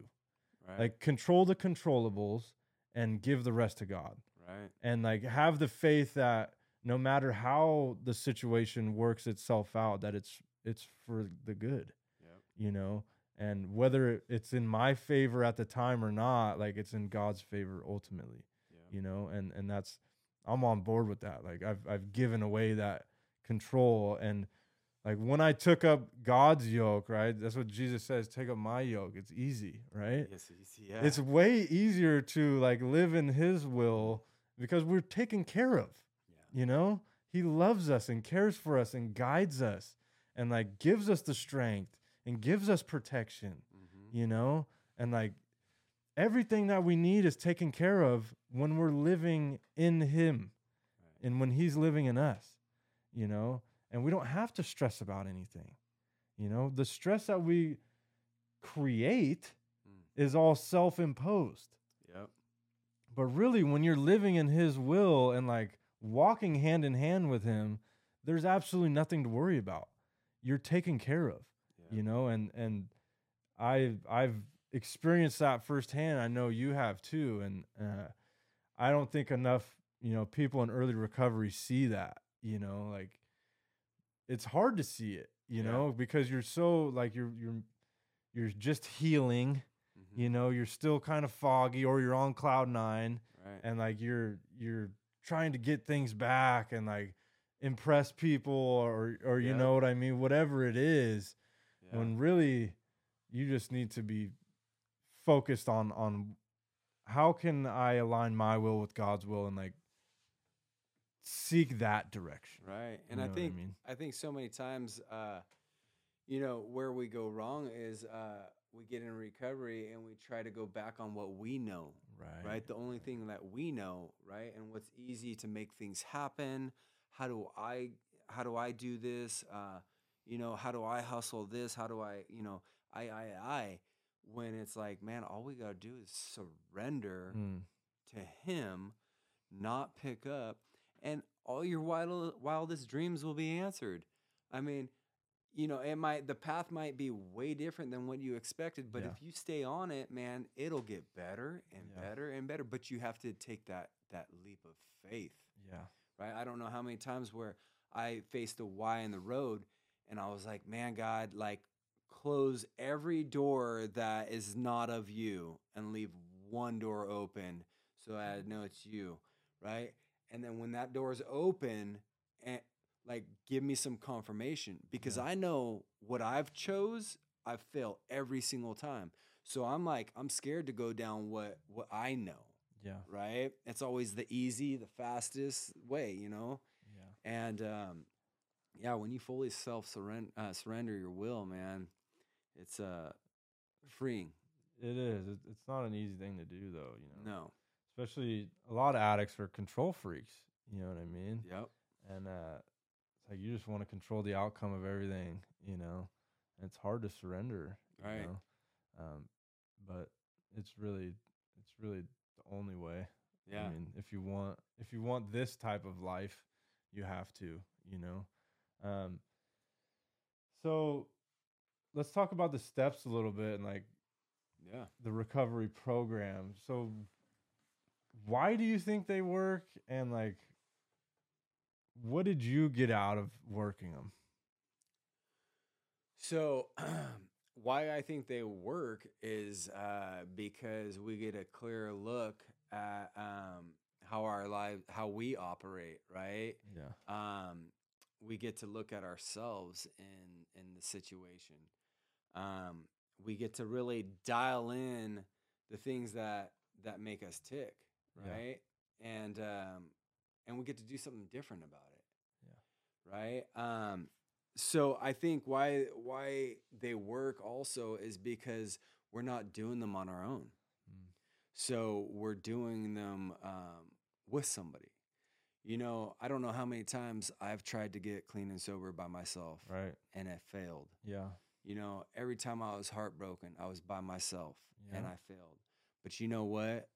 If I'm if I'm standing with a group of guys and I get heartbroken, they're to they're to lift me up the way I need it Yeah. right? They're to encourage me. They're to say, "Hey, you know, go to some scripture, go to the steps, Yeah. go to, you know, pick up some literature, right?" Yeah. And I'll be able to um, you know go to the source. Yeah. But um, yeah, I think, uh, yeah, the the community, right? The recovery, like the fellowship, one addict helping another is without parallel, right? We relate to each other. We have the shared experience. You know, we know what it feels like.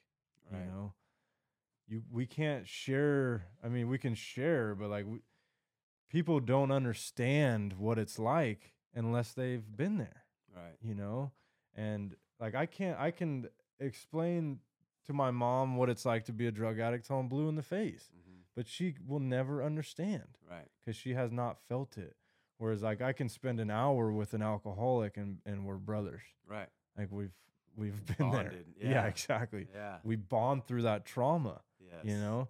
And in recovery we bond through recovery too. Right, you know like we bond through uh fellowship with with god and, and christianity and and and that as well. Um so you know like your program faith fueled recovery you get both sides of that right we get to fellowship together and like worship together mhm, and love on each other and we also come from the same place of, of trauma yeah, um, so I think both of those are very powerful. Um, so what did you get out of working the steps? Like what was the what was the pivotal point in the step work?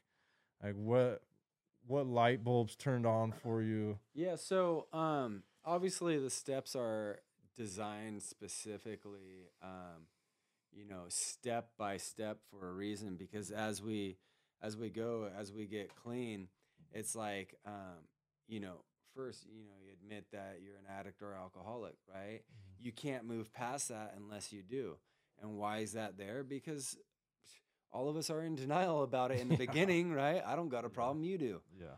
Right? So that's like number one, the biggest one, and then it just it continues to go through there. Then you go through, you know, uh, a spiritual awakening. But first, you have to come to an understanding of, you know, either who your higher power is or who God is, right? Right, Or both. You know, um, you have to, uh, like I said um, earlier, we're all we, we're all all of us are seeking something, Yeah. right? If you're seeking yourself, good luck. Yeah. You got to find something, yeah. right, that you can turn you can turn to, right? Um, so they're designed for that for a reason. Um, and then you know, taking a, a personal inventory, looking at yourself, uh, Yeah. cleaning house, right? It's all designed, That honesty. right? Yeah. It's all designed for a reason so that we don't uh, get sober, stay sober, and we're still a McA-hole, you know? Yeah. Like we need to, The dry drunks. right. Yeah. absolutely, we got to change who we are, Yeah. you know? Like I'm not an alcoholic, I'm not an addict, right? I just suffer from life issues that caused me to, you know, cope Yeah. with drugs, with alcohol, right? That's not who I was, Mm. right? I'm Nick, I'm a good dude. Yeah. But you know, when I drink, when I use, like I'm not that same person. right. So um, it teaches, it helps you to uh, find yourself again, Mhm. right? It gets you get to um, go through, take a, a daily inventory, Mm. right? Constantly, I'm like, you know what, I was wrong, Yeah. my bad. Why? Because that's very important to do Yeah. right we got to be we got to admit right where we were wrong when we promptly admit it right because otherwise we walk around offending people all day long right Yeah. Just having that awareness, like, how am I acting? yes How am I behaving in society? How am I treating other people? right You know, am I manipulating these situations? Am I being greedy? Like, am I being a jackass? right You know, like, how am I being mean to my wife? Like, having that awareness, like, taking that inventory, and Right. then when you're wrong, you promptly admit it. You know, exactly and say you're sorry, dude, and mean it. And don't just say you're sorry, but actually change your behavior. right You know what I mean? Like it's one thing to just admit, yeah, I'm an idiot. But okay, but let's let's do something. Yeah. here. You know what I mean? Let's change our behavior because that's how you really apologize is by changing your behavior, right by not doing it again. Yeah. You know, how many times have we said we're gonna do something, you know, in, in our addiction and like or said I'm done or you know, this is the last time or I'm not gonna do this ever again Mhm. you know, and, and we we don't change the behavior. right even if we have good intention, you know, we have to change the behavior. So for me, like one of the big turning points was that third step when we make that decision to turn our will and our lives over the care of God. Yeah. We understand him. Yeah. So what is what is the will of God to you? Uh, the will of God to me. Oh man, I would say um is whew, what is the will of God? I would say um everything that I am not like um the will of God being selfless Right. um, seeking something else besides myself. Um, the will of God. I mean, because my will, I mean, look where my will has gotten me, Right. right? So, um, turning my will over to God is something entirely different, Yeah. right? Like this whole world is designed for us to be selfish in our own wills, right? And um, so, in a sense, it's uh, being selfless. Um, What do you what do you get out of service? Because you, you know, for me that's a huge part of God's will is like being of service, like doing what you can. yeah, Be a be a part of the solution, you know, whatever that looks like. Some people it's donating, some people it's donating time, you know, some people have things to give, some don't, whatever it is, but like be a cog in the wheel on the winning side and like be part of of you know the solution and like be compassionate and and positive and and you know be of service wherever you're called to be of service right? And what do you get out of service? Like you and your wife are some of the most selfless people i've ever met. Like you guys do so much for um, the community and and for other people and it's not from a place of like any type of self gratification. Hmm like you guys genuinely care about people. Where does that come from and what do you get out of service? So, um, where that comes from is, uh, you know, I think just a strong desire to, um, you know, like I said, be selfless, but it's so the will of God for me, back to that question, the will of God to me is, um, you know, why did I come to the earth, this earth, right? Why, what does the word say why I came to this earth? Why did Jesus come to this earth? right to to serve himself or serve others right and so when it comes into anything that has to do with god uh if i'm asked for me it's yes and amen because when i say no then it's like i'm almost i mean yes i have to uh, know my boundaries right? And i have to know my limits and not to burn myself out. But um why we do what we do is because uh, we're doing it for god. You know, we have found why we are here, why I went through homelessness, why I went through the the path that I did, yeah right? It was all designed so that we could live this life helping others. We found our purpose right in in life and it's it's serving God's people, right? And not all of them are God's people, right? And that's more even better, right? Because then we can lead them to Christ. Um, but you know, praise God that I found a woman that is on the same path. Now, trust and believe, she wasn't always like that, right? Because when I met her, she was like not not doing the God thing. So, like you were saying earlier, uh, leading by example. yeah I straight was like, no, this is what I'm doing. Yeah. And if you want to jump on board, you got to know this is what I'm doing. And it was like after that, um, that that 12th step, you know, going to another al- addict alcoholic who still su- suffers, right? That was now my purpose in life, Mhm. right? I had found my purpose in life yeah and now uh, relating it with with God and His Word, yeah I mean, I I doubled up, you Right. know. So now I have a true purpose, yeah right? And I have a meaning in life. I'm no longer self-seeking. Yes. And everything I'm I do, I try to make it edify him. And it's interesting because like literally every time I, I was telling you, every time I come to a Y in the road, I, I pray, okay, God, is this of your will or of mine? Is this self-seeking or not? Right?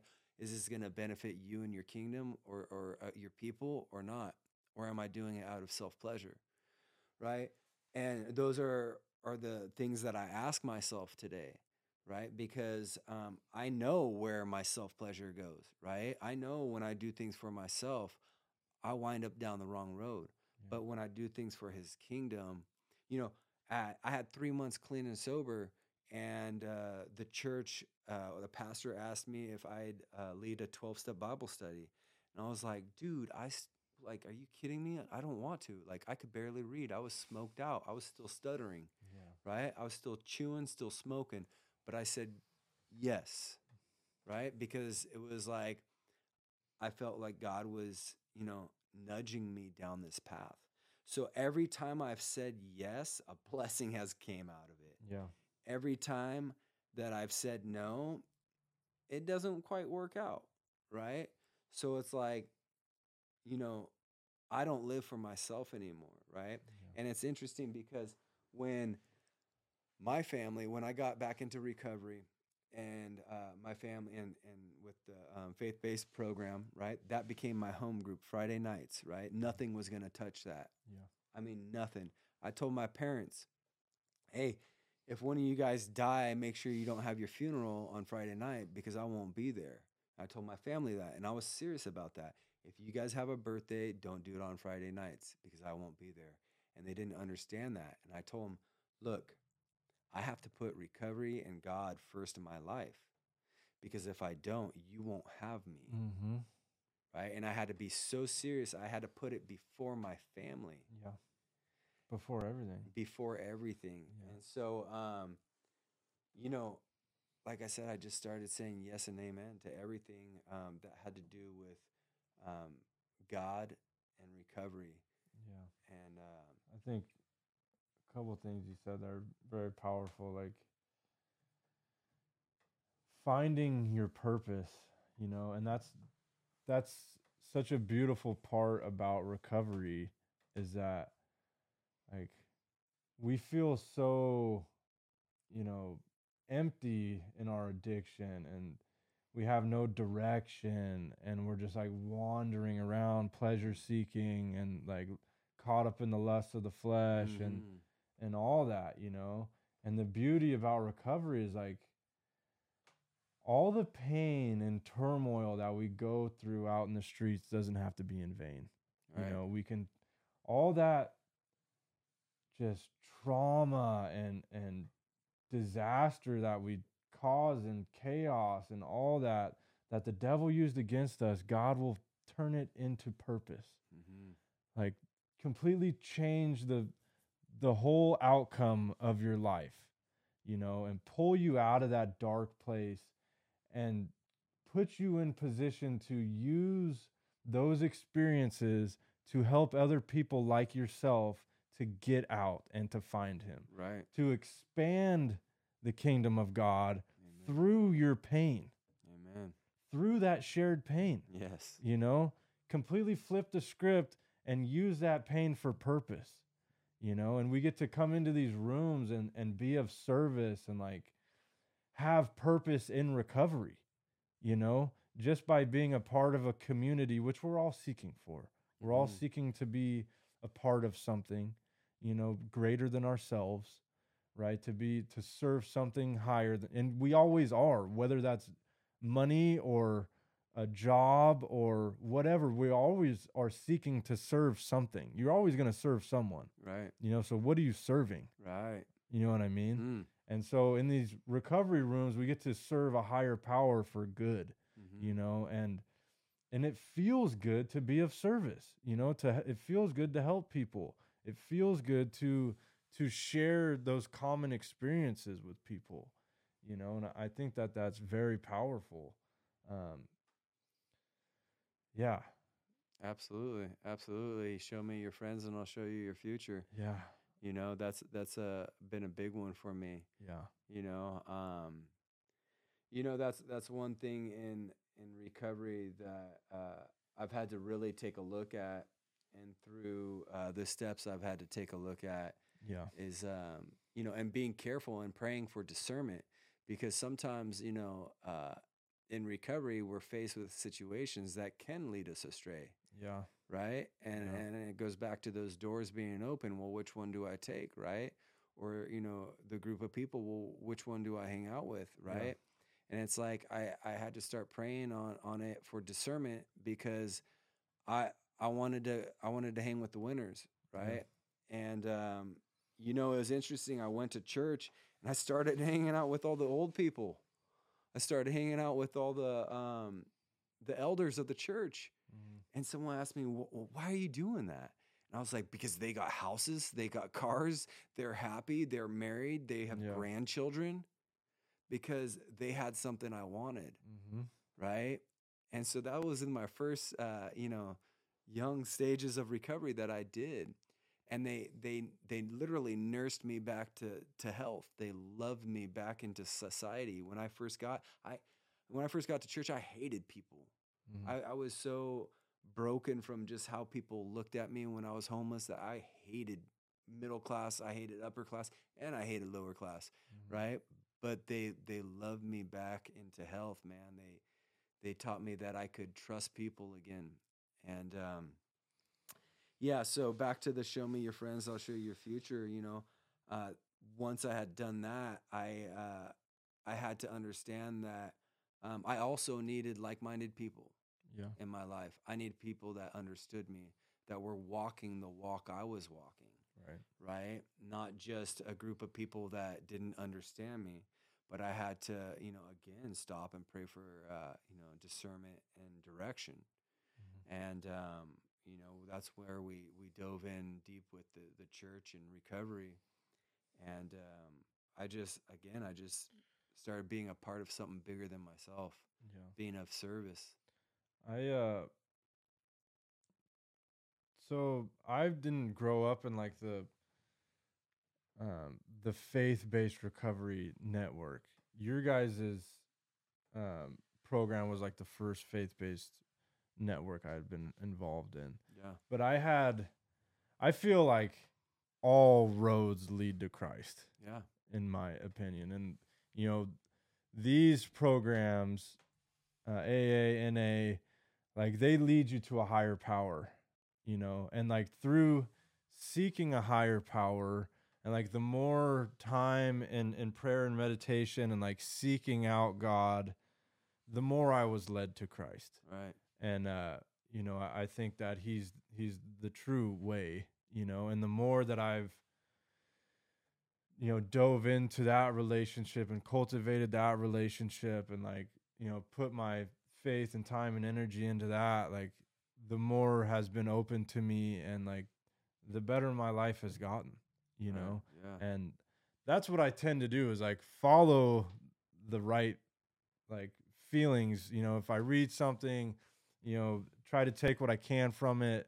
And if it doesn't feel right you know i yeah you know i try to you know have discernment there. And like the more i seek christ like the more i, I feel that truth and knowledge. And, and the more i try to you know live by his teachings the better my life gets Yeah. you know? And i think that there's something real about that. What do you think it is about christ and like, about like a faith-based recovery program that is vitally important and that you know is a difference hmm Um. So, I mean, to each his own. Uh. You know. I'm not here to say um, what path people should take um, and and what what to do, um, but I can only say from my own experience, strength, and hope that um, when I uh, started living for God and Christ, that's when I truly found a bigger purpose, you know, a bigger meaning in my life for me to serve, right? Yeah. And it was like, you know, so I was doing NA, I was doing AA, right? And um, but I looked at it and I was like, I, I saw a cap on it, right? I was like, I can, you know, I can serve others and and be of service, right? But I can only go so far with this. And uh, I knew that, um, you know, there was there was more calling me. There was something calling me to something greater, right? Not Yeah. I'm not saying that you know this way is greater than that way or anything like that. But what I'm saying is, um, man, there was something calling me into ministry, and I didn't know that, right? And um, so that was that was a huge turning point for me to uh, go into ministry, and um, it changed my whole direction. It changed my whole focus in life. It gave me a whole new meaning of life. It gave me, I mean, it has given my family, you know, something to stand on. Um, my, you know, personal family and my, you know, external family. Yeah. Um, and uh, so it, it's just, it's changed everything in my life. Every decision that um, I I take, I run it by God first. Every everything that I do, I give Him the glory for for.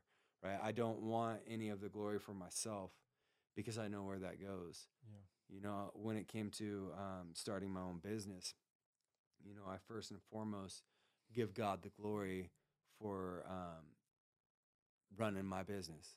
Right? I don't run the business; He does. Right? That's why I got the cross and the hammer on on my truck. It's a cross and a uh, or a shovel and a um, pickaxe, a hammer, and it's in the shape of a cross.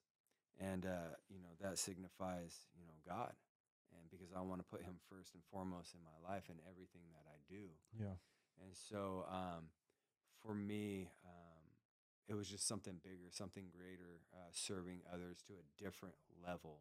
Yeah. It was like not only serving the person, but it was serving their soul yeah. right? And there was something behind that um, that you know I can't even explain. I mean, something out of this world, you know. Yeah.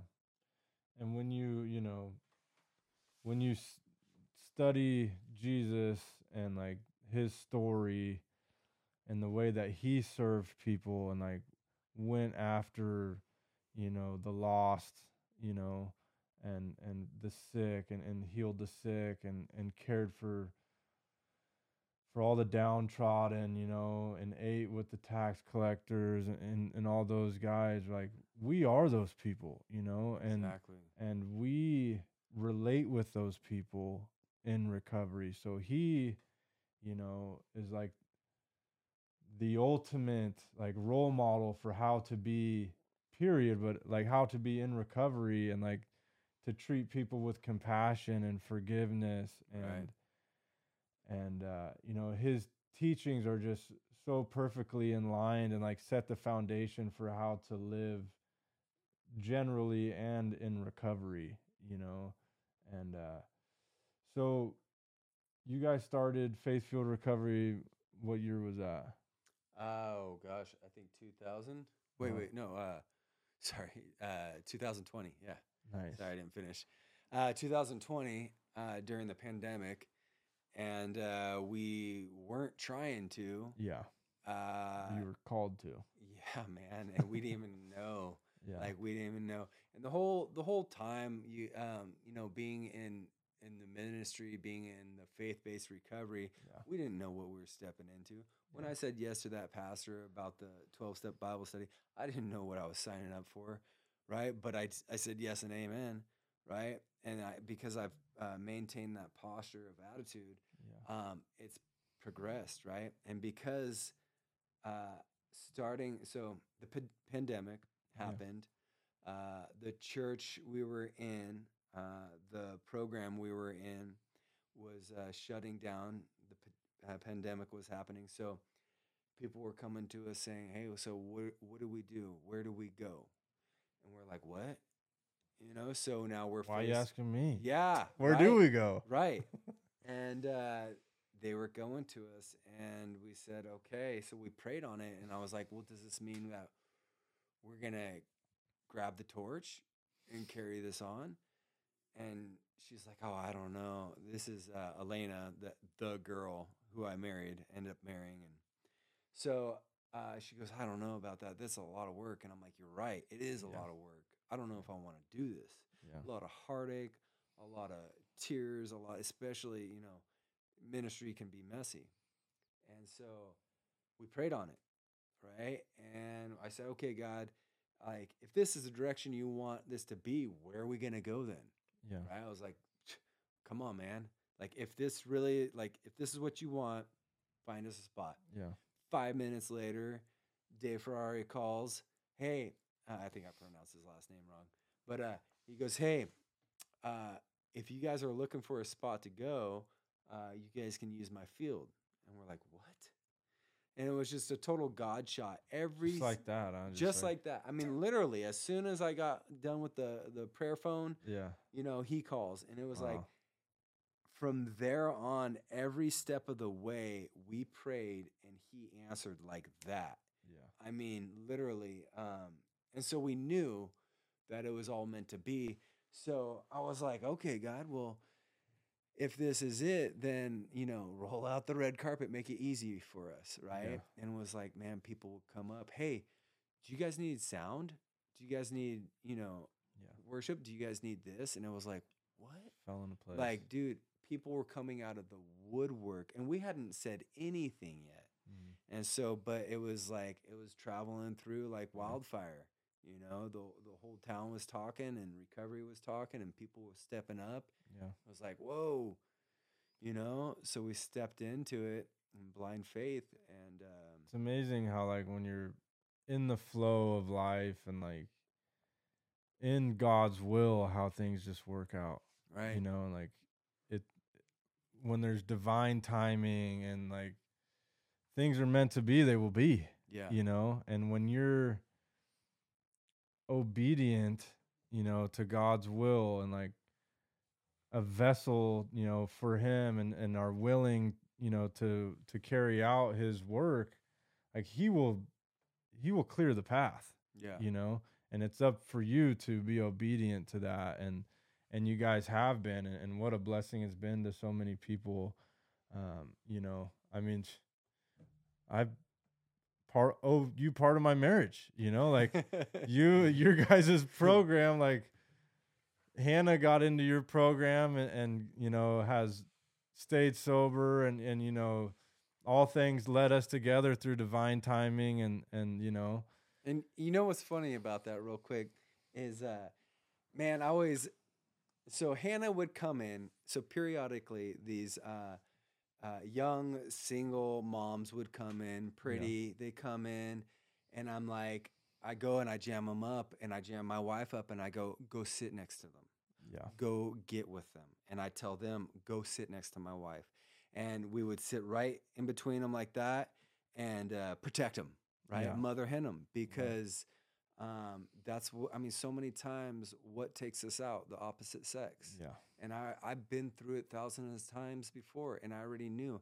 And so Hannah came in and it was like every time she'd come in, go sit next to us, go sit, right? And I, you know, keep it right, right next to us, protected, safe, right? mm-hmm. and it was um yeah man we always uh had you know a special place in our hearts for hannah Well, and then when she told us about you i was like oh who's this yeah. dude right like we didn't even know yeah you know yeah kind of protective kind of like what's up and man it was a total god shot man i Yeah. i mean i couldn't have uh prayed for a, a better dude in her life you know you. and I mean, not only that, like you've you know been a huge asset to our program and and building onto that with the the homeless outreach and Yeah. you know the hygiene kits and just um, doing this and so much more. Um, Yeah. I mean, truly, like Yeah. we love you guys. You know, you're Yeah. you're the next step in line, dude, in the community, and uh, you're stepping right into it, filling those shoes. yeah I know I'm grateful you know it's all it's all in God's plan and in God's right. purpose you know like brought us together perfectly in the right time and you know we're we're here together you know in this community and building something real and uh you know I think I think our future is bright, you know, and like we, we can we have the opportunity to help a lot of people and uh and have a great time doing it. You know, we're so so incredibly blessed and uh you know, and that's just it. Like my cup is running over, you know, Mm. and I just want to like pour it into the community and and and give away what is so freely given to me, right? And uh and just share that compassion with other people. And it helps me to be a better person you know?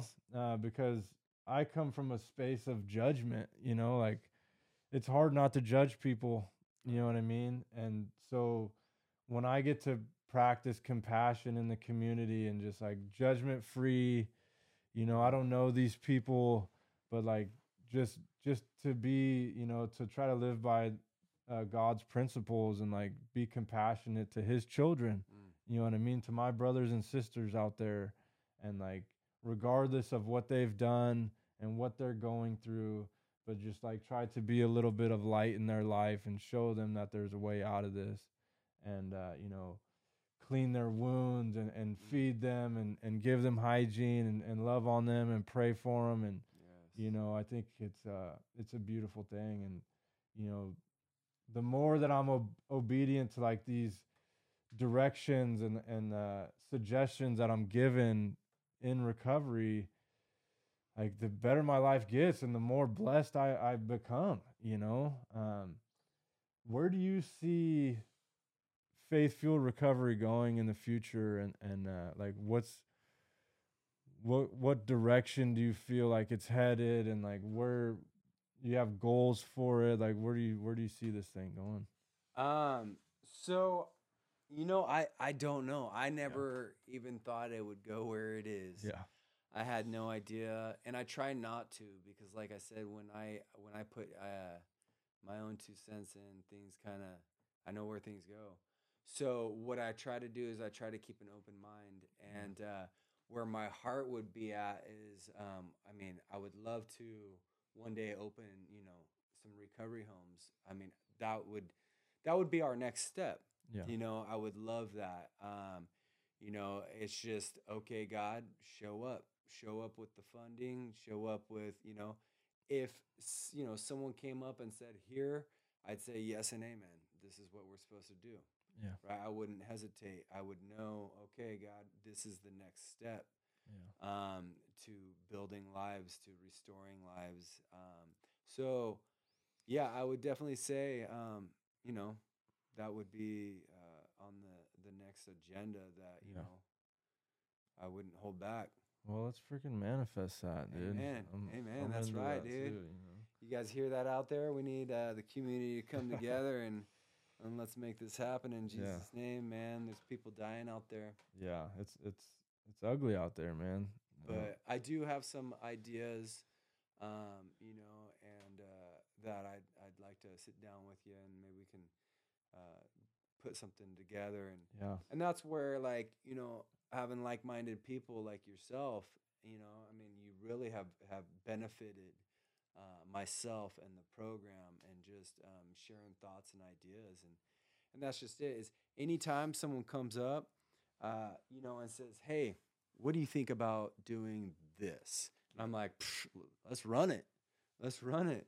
You Yeah. know you got to back me on this. You got to encourage me right? Because it's it's as you guys know as you know it's it's hard to do things on your own. Yeah. but when you uh, have you know standing back to back with somebody community. Yeah, right? Like a, a triple braided cord is not easily separated, and uh, the more people you have backing you, the the easier it, it is yeah, to move forward. So, um, I agree.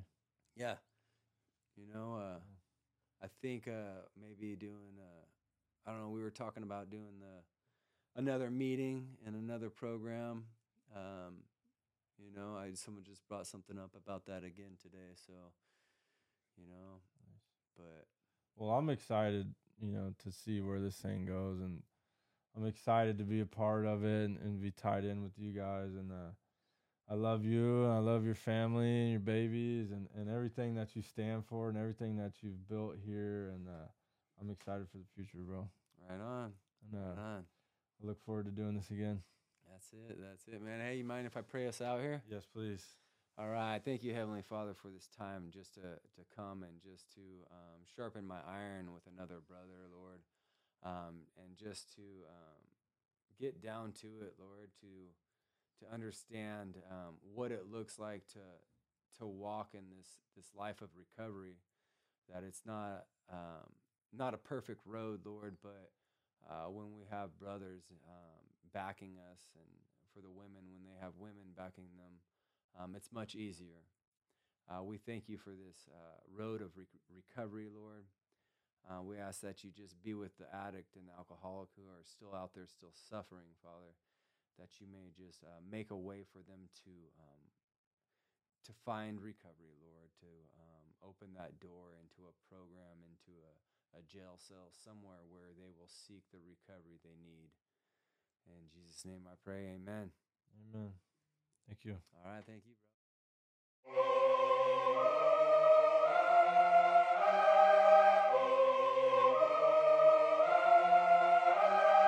Victorious, we became, but never forgot where we came from. Life or death, not a game. We came to change the lane. Recovery addicts, that's the name. Give yourself a break, just one day at a time. You were born to shine, so live and let love be forever. My sister, my brother, don't give in. Please remember, the lie is dead. We do recover. Welcome home.